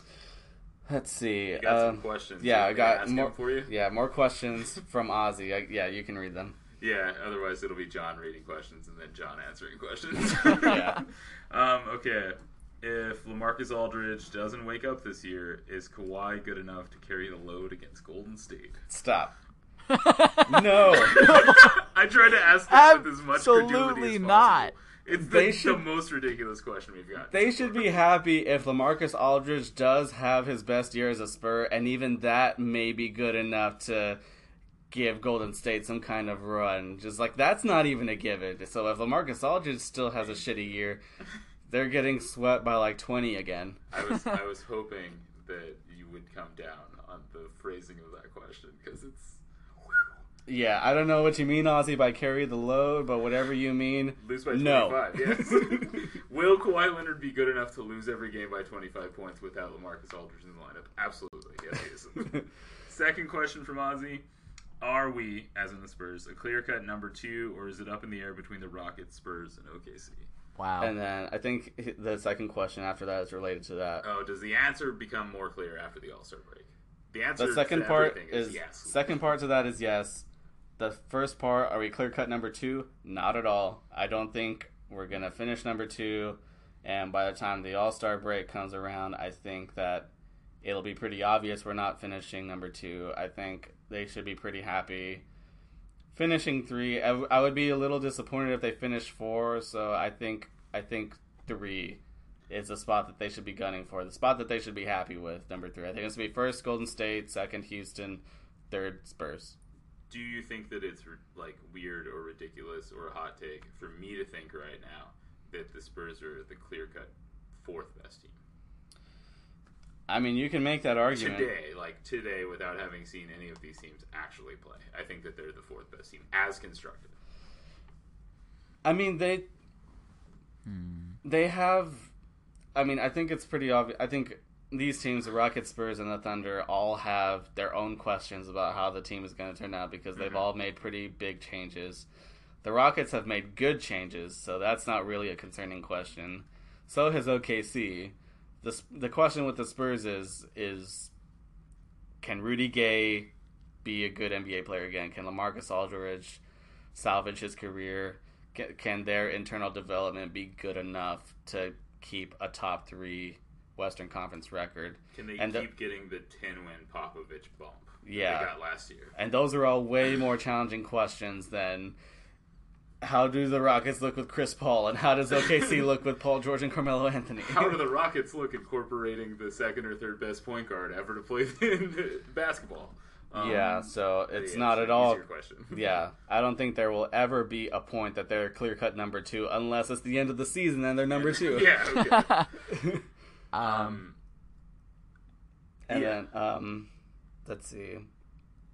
who do you yeah. think is going to progress, John? Or well, before that, I just wanted to give a shout out to my friend Adam. I don't know if we answered his questions relating to since we brought up the changes with Rudy Gay. He says, "How do you see Rudy Gay fitting into the Spurs system?" We kind of already answered that by saying I think he should be the leading man of the second unit and Mhm. pretty good at the small ball power forward position. And seeing a spot up shooter handle the ball, yeah, handle the ball. Yeah, So- if they're making him a spot up shooter, they might as well just cut him now and sign someone who's a better shooter because he's never been that good of a shooter. Yeah, he's much better at handling the ball and running a unit than he is at being a spot up shooter. So hopefully they don't do that. I want I want to see him run the second unit. It So wouldn't be fun at all to watch Rudy Gay spot up shoot. okay, so go ahead with what you were gonna ask. Who do you think's going to progress? Who do you think's going to regress? Or okay, I'm gonna stop it again. Trent, did you have anything to say about the Spurs, uh, where they fall in the rankings between the Rockets, uh, Warriors, and OKC? so I think standing wise, I think they'll be third. Um, I think talent wise, they're clearly fourth. I think the Okay. OKC. I think OKC's going to struggle out of the gate. I, even if Donovan figures it out, I don't think he's going to figure it out right away. There's going to be a lot of standing around and looking at Westbrook. I think. I think Westbrook has to adjust. He's not even. I mean, he hasn't. I guess he may have played tonight, but um, they got to figure a lot out. I think the Spurs, when they get Leonard back, it's they already they know who they are. I know that Parker's out, but for the regular season, they know who they are. They're going to run their system. Kawhi's going to get 30 points a game. He's going to win MVP. so I think they'll finish third. Okay, Okay, I can dig all it. right. Player that will progress. Um, I've already talked about Aldridge. Um, So you think it Uh, has to be him for the Spurs to have a good season? for the Spurs to have a good season, it has to be Aldridge. Okay. Yeah, but player that will progress. I mean, you already said it earlier. I'm going to Dejounte Murray. I think Mm. that he's gonna, like I said earlier, this is gonna be a year where he still has to get rid of some bad habits and show how good he is as a player. And I think exactly he's gonna do that. I think he's going to show in the time that Parker's out that he could handle the starting position pretty well. He's not going to be as good as Parker, but he he's going to still shine. He's going to he's going to show signs that we have something here that not now, but in a year or two, he's going to be looking pretty good. So that's that's my player to emerge, Dejounte Murray. Regress? Before I answer that, who do you think is going to progress on the Spurs? You have to say something nice about the Spurs on this podcast. Um, I think that Kawhi Leonard is going to progress. That's I a Damn bullshit you. I actually think that he's going to win the MVP this year. I think that he is because of just the situations that all the other star players are in. Okay, I think that's a. Yeah. Okay, so the guy that I think that is actually going to progress, um, I'm going to give a shout out to Kyle Anderson. I think that he finally. it's his, like, it- this is legitimately his last chance in the NBA this season. No other team is going to sign Kyle Anderson. I yeah. I, Guys don't play better for other teams after they leave the Spurs, and he's been not good on the Spurs. So he's got to get it together. So I think that he will. I remember the Spurs winning the title when we all lived in Denton, and talking at the bar whenever they drafted Kyle Anderson, and that feels like so long ago. Wow. And I still have no Deep idea who Kyle Anderson is as a player, but I'm gonna hold out hope for him because he has shown some good signs. Yeah, so I think it'll be him. Player that regresses, uh, I think that Tony Parker is not going to come back from this injury. Not in any discernible way that he looks like himself. Well, shit. It's a it's a very Damn. like, it's it's a very serious injury, and he's It very- is. he's old and he's got a lot of miles on his body. Yep. he does. He came into the league at 18. He spent almost half his life in the NBA. Yeah. I just Wow. don't see him coming back from such a serious muscle injury. Yeah, yeah. Tony, uh, Trent, who do you got? Uh, Johnson Progress and regress. progress. I actually do think Kawhi Leonard will progress, and here's why. I think last season he was great as a scorer, and uh, I think this season he'll be more of a playmaker. I think he's gonna bump his assist numbers up to like four or five or 6 Mhm. and I think that because I think last year he was like, I think there was a story about it, but he was very like similar to Kobe, and I think that once he gets to that even next level where he's making plays off the pick and roll rather than settling for mid-range jump shots, stuff like that. I think that he's going to progress, and I think that that's why he'll win MVP. I think Yeah. that he'll make other people around him better. It won't be so much Popovich gets all the credit. I think Kawhi will get a lot of credit this season because I think it will be obvious that the players around him are better because he's on the floor and not just because of defense. Yeah, and I think I think this year hit the twenty eight and seven and seven, or like if he can get to seven assists, six seven assists, that twenty eight seven and seven is going to look way better this year than it would have last year. Yeah. because of the fact that Westbrook and Harden are going to have to share the ball so much more. Yeah, there is that. Whenever I first started hearing people compare Kawhi to Kobe, I was thinking like, what the hell are you even talking about? Like Kawhi is Kawhi and Kobe's Kobe, and then the more I watched, I kept that comparison in the back of my mind, and the more I watched, I was like, holy shit, this guy kind of is like Kobe.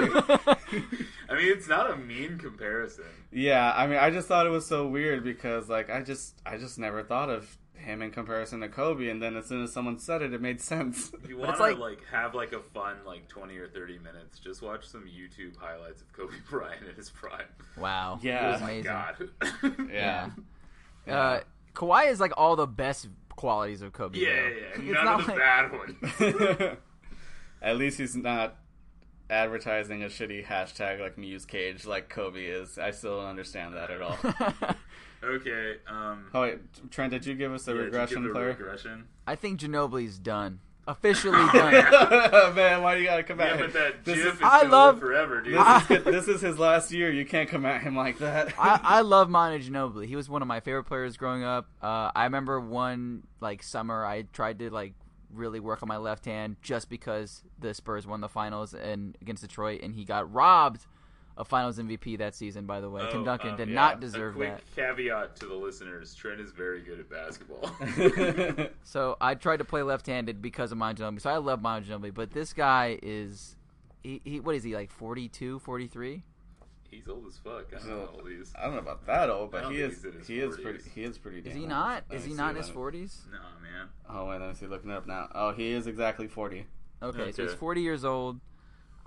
I I mean, you know, we'll always have the Spurs fans will always have the Harden, him blocking Harden, and they'll always put that in our face. So But I think- fans will always have to live with the fact that he created James Harden's entire style.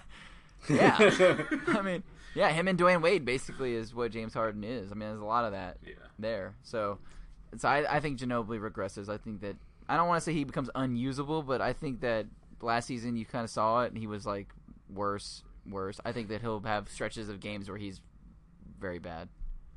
it would make sense for him to take a step back because he was the guy who handled the ball and not Patty Mills on the second unit, and I feel like that's Rudy Gay's job now. So it would make sense for Manu Ginobili to just be a spot up shooter now. yeah. Yeah.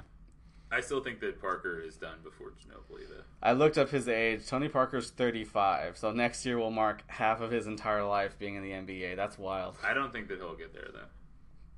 Next I, year, I mean, I want Tony Parker to keep playing because he. I'm I mean, he'll have to. His birthday's in May, so. um, when I was like, uh, I don't know, like 14 or 15, and the Spurs were like, it was like the 2001 season. Tony Uh-huh. Parker briefly, like for like a very brief time, was my favorite favorite NBA player. Wow. Because like it, it always greatly amused me that he couldn't hit a three, but he could hit a three, uh, like he could hit a two with his feet on the line. Yeah. like I always thought it was hilarious, and I just liked that the Spurs beat the Lakers sometimes. I just hated I hated the Lakers more than I loved the Rockets at that point. yeah. Yeah. Yeah. They I mean- almost traded him, right? Like they almost got there's like the Jason Kidd thing.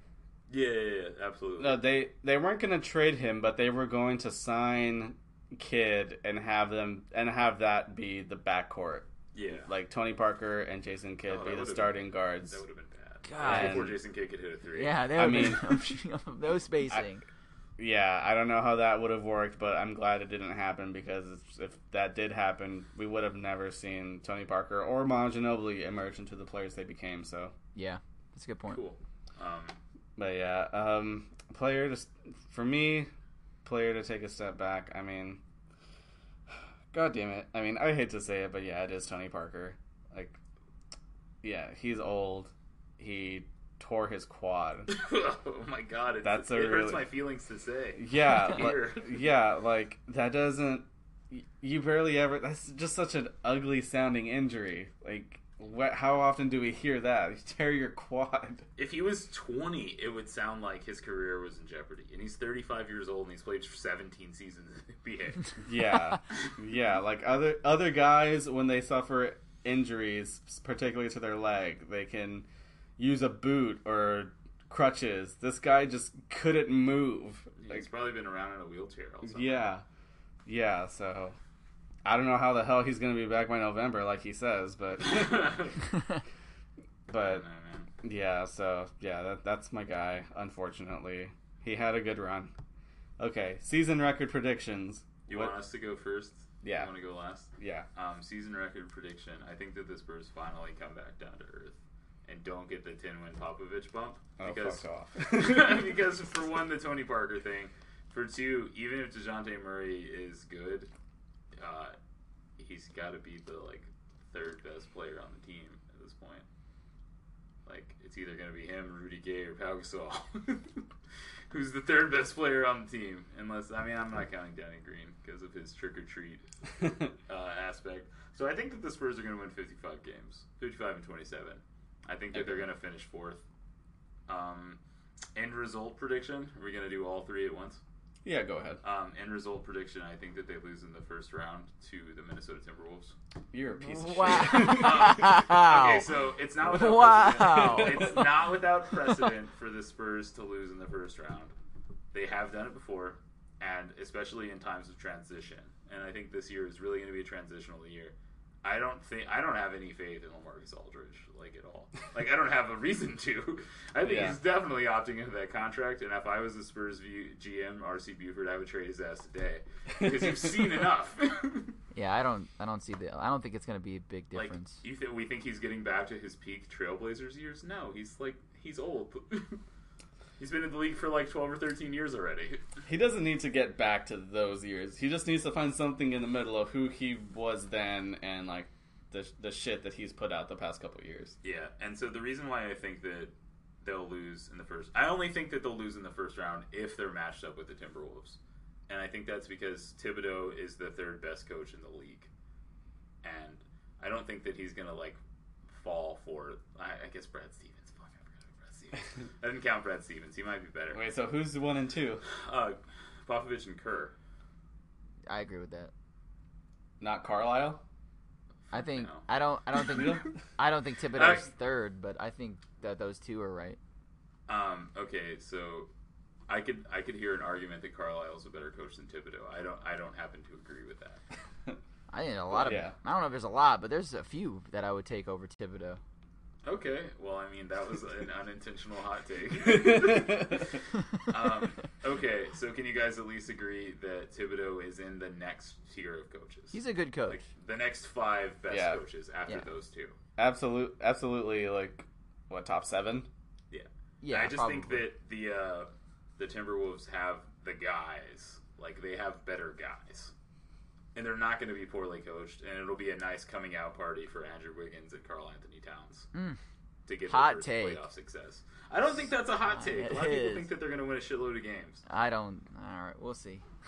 Um, and bold prediction. I guess that was my bold prediction, but my other bold prediction is that um, Kawhi Leonard has the most boring MVP speech of all time, and it neither makes anyone laugh or cry. He's he's gonna refuse to show up to the press conference. He's a, he's gonna text Adam Silver, mail Adam Silver. Just just send it back to me. He's gonna, oh, and it's at the end now. It's at the end of the fi- It's after the finals now, right? Yeah. Oh, it's yeah, that's Oh, right. so it's gonna be sad. Like Do they Westbrook still- was sad. did they do the award show thing? Where They did. didn't, didn't they make it an award show now? Yeah. Yeah.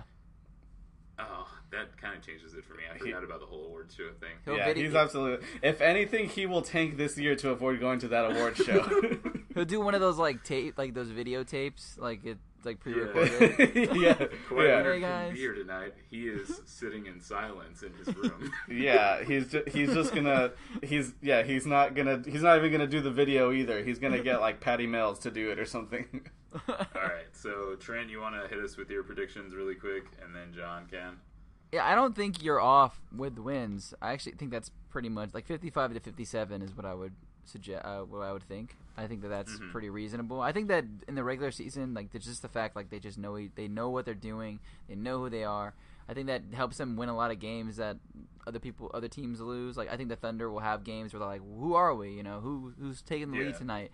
Whereas like, I feel like the Spurs, they won't have that problem. So I think that they'll win a lot of games against a lot of bad teams, especially the East. The Mhm. Spurs will feast on the East, and Yeah, they'll get the th- they'll get the three seed. Um, I think they lose in the second round to the Houston Rockets, and my bold prediction is that they get swept by the Houston Rockets. I could see that for sure. You sack of shit. All right, John. Besides calling us sacks of shit and pieces of shit, what are your predictions for the Spurs? So all of your friends who are Spurs fans can hate you when you say they don't win the championship. uh, I prematurely told you to fuck off because I thought you were gonna say they only win like 49, 50 Oh, games or something. But I do agree with the 55 win mark. yeah, I don't I think, think- they're gonna win less with that. With Gregg Popovich as the coach. Yeah, I think it's gonna be like 55. That was that 55 and 27. Yeah, is- I think that's a good. I think that's. I think that's. Yeah, that's my prediction. End result Do you think that gets them third or fourth? third. Okay. By so like, you think the like Thunder are like 54 and yeah, or just something? just like whatever they end up with, they're gonna beat the Thunder by like a game, a game and a Okay. half. Yeah, I can see that. yeah. And then end result, I think that they are gonna lose in the second round to the fucking Rockets. He looks so pained saying that just now. I want you all to know. I think it'll. Be, I think it'll go to a game seven though. Okay. Not with that it'll go to roster. a game seven. Not with It- that roster, are- John. It does have Chris Paul, and like he's notorious for choking in the playoffs, so he could choke a couple games up. It's gonna be Um, up in the air. Chris Paul's never gone past the second round. Oh god. Who's They're gonna guarding? go into that game seven thinking that. Who's guarding Chris Paul? Dejounte Murray. You guys Probably feel? Dejounte. You guys, you feel good Or about no, that? no, they would. They, I don't even know what Dejounte Murray looks like. They would. I'd go with They would. They would put. I mean, they have Green and Kawhi. They're gonna. Yeah. They're gonna put those guys on Harden and Paul. I don't know who specifically will match up, but it'll be those two against those two. Uh, I don't I see could it. see the Rockets going to a lineup where they have Harden, Paul, and Eric Gordon. Yeah. And Eric Gordon would just eat if Dejounte Murray was guarding him. If we lose because of Eric Gordon, then I'm okay with that. Hey, back to back, Mark six man of the words year. Down, fans. back to back, six man of the year. Back to Eric back. Gordon getting shit on. Is is Eric Gordon the new Jamal Crawford? Like I just, mean, I hope so for the Rockets. just sake. like buckets off the bench, automatic buckets off the bench. You have to find him playing pickup basketball in high school gyms over the summer in order for him to be the next Jamal Crawford because that guy never stops. So your bold prediction to end the pod. My bold prediction: Rudy Gay is back. I think. I hope so, man. That would be fucking great. I, I like think Rudy Gay. he. I think he's going to look a lot like the player he was before, and everyone is going to wonder how. I mean, it's not going to be enough to take them over the hump or anything. I think No, they no. still lose to the second round, but I think people by the end of the year will still be thinking, how the fuck did. First off, how the fuck did they let the Spurs get Rudy Gay? And two, how did the Spurs restore him back to who he was before? I can dig it. Yeah. Any final thoughts for the pod episode? This is going to be a really weird year because I, I think I mentioned this too on the over under episode, but this is going to be so weird because I think that by the next time the Spurs are like in the conversation of going to the finals for real, the team is going to look a lot different than what it looks like now. Yeah. And it's going to feel weird rooting for players who are not going to be around. I don't even think LaMarcus Aldridge is going to be around for that. I think pretty much the only guy who will still be around is Kawhi, maybe Danny Green. So it's going to be pretty weird rooting for a bunch of guys I think are going to be gone within the next year or two. Hmm. So, I mean, I'm still looking forward to it. I love when they get experimental with it. It seems like they're going to go a whole lot more small ball, re embrace a three point shot. So I'm looking forward to this year. But yeah, it's going to be pretty weird. Okay. Um, I don't really have any more ridiculous things to say. About I'm very mad that there are not that many questions about the Rockets. This doesn't feel fair. I mean, the big question is that Chris Paul's never been past the second round, and James Harden has two signature, three signature choke games now in his career. but that's just like but that's just like soft narrative. Like yeah, you know, it's definitely a soft narrative. I don't think that there's any credence to that stuff. Two of the games, he was extremely tired and pissed off at his teammates, and so he played really Yeah. poorly. And the third game, he was 22 years old and playing in the finals against LeBron. So I'm sorry that he had a bad game or a bad series. I'm sorry that he couldn't beat Dwyane Wade and LeBron and Chris Bosh. John, After they got fucking embarrassed by the Mavericks the previous year. yeah, there's John. that, yeah, yeah. do you think Kawhi wins MVP too? It's really hard. I I think that just because Giannis has more of a league wide presence, it's gonna be him. I could see it being like a toss up. It's I think it's gonna be clear. I think the race throughout the year is gonna be between him and Giannis. I think Giannis has to finish like third or fourth in the Eastern Conference. Yeah. I mean, I don't think the Bucks can do that. I don't see it. I don't see the Bucks winning enough games. I think the I Bucks mean- are going to win like 43 games. No, I they'll win more than that. They'll win like 48, but I don't think they're going to win 55 or 57. I mean, both players have like the respect of just about everybody, but I think more people just generally adore Giannis, and that'll get him the MVP. Yeah, 'cause Oh, he's man. weird and foreign. I know how that feels. Rockets fans fun. know how you yeah, feel. Like he's fun. And Kawhi Leonard, like, what does he do for fun? Like play bridge? I don't know. But that's cool. That's I like that. All right, so we had a long pod this week. We covered a lot of ground. Um, please, before you turn off the thing, follow us at BBR Basketball and go to our website bbrbasketball.com. Thank you again to Trent Johnson for You guys- joining us on Barbacoa Big Red Basketball. Trent, do you want to give out your Twitter handle and stuff or no?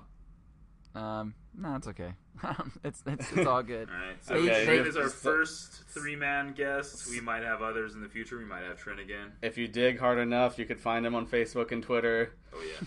If you, I don't know, are you on, are you on Tinder, Trent? Hit him up on that Washington DC. Washington. D.C. In D.C., I'm on Tinder, but If you're trying to get the pipe. That's a J.R. Smith joke, not just a it is. okay. Um. All right. Yeah. Thanks, Trent, for coming on. We need to do this eventually again. Thank you guys for Um, having me. You guys are doing a really awesome job. Thank you. Thanks, man. We didn't pay him to say that. okay, well, that just about does it for us. We'll be back next week. Thank you again for listening. This has been Barbacoa Big Red Basketball.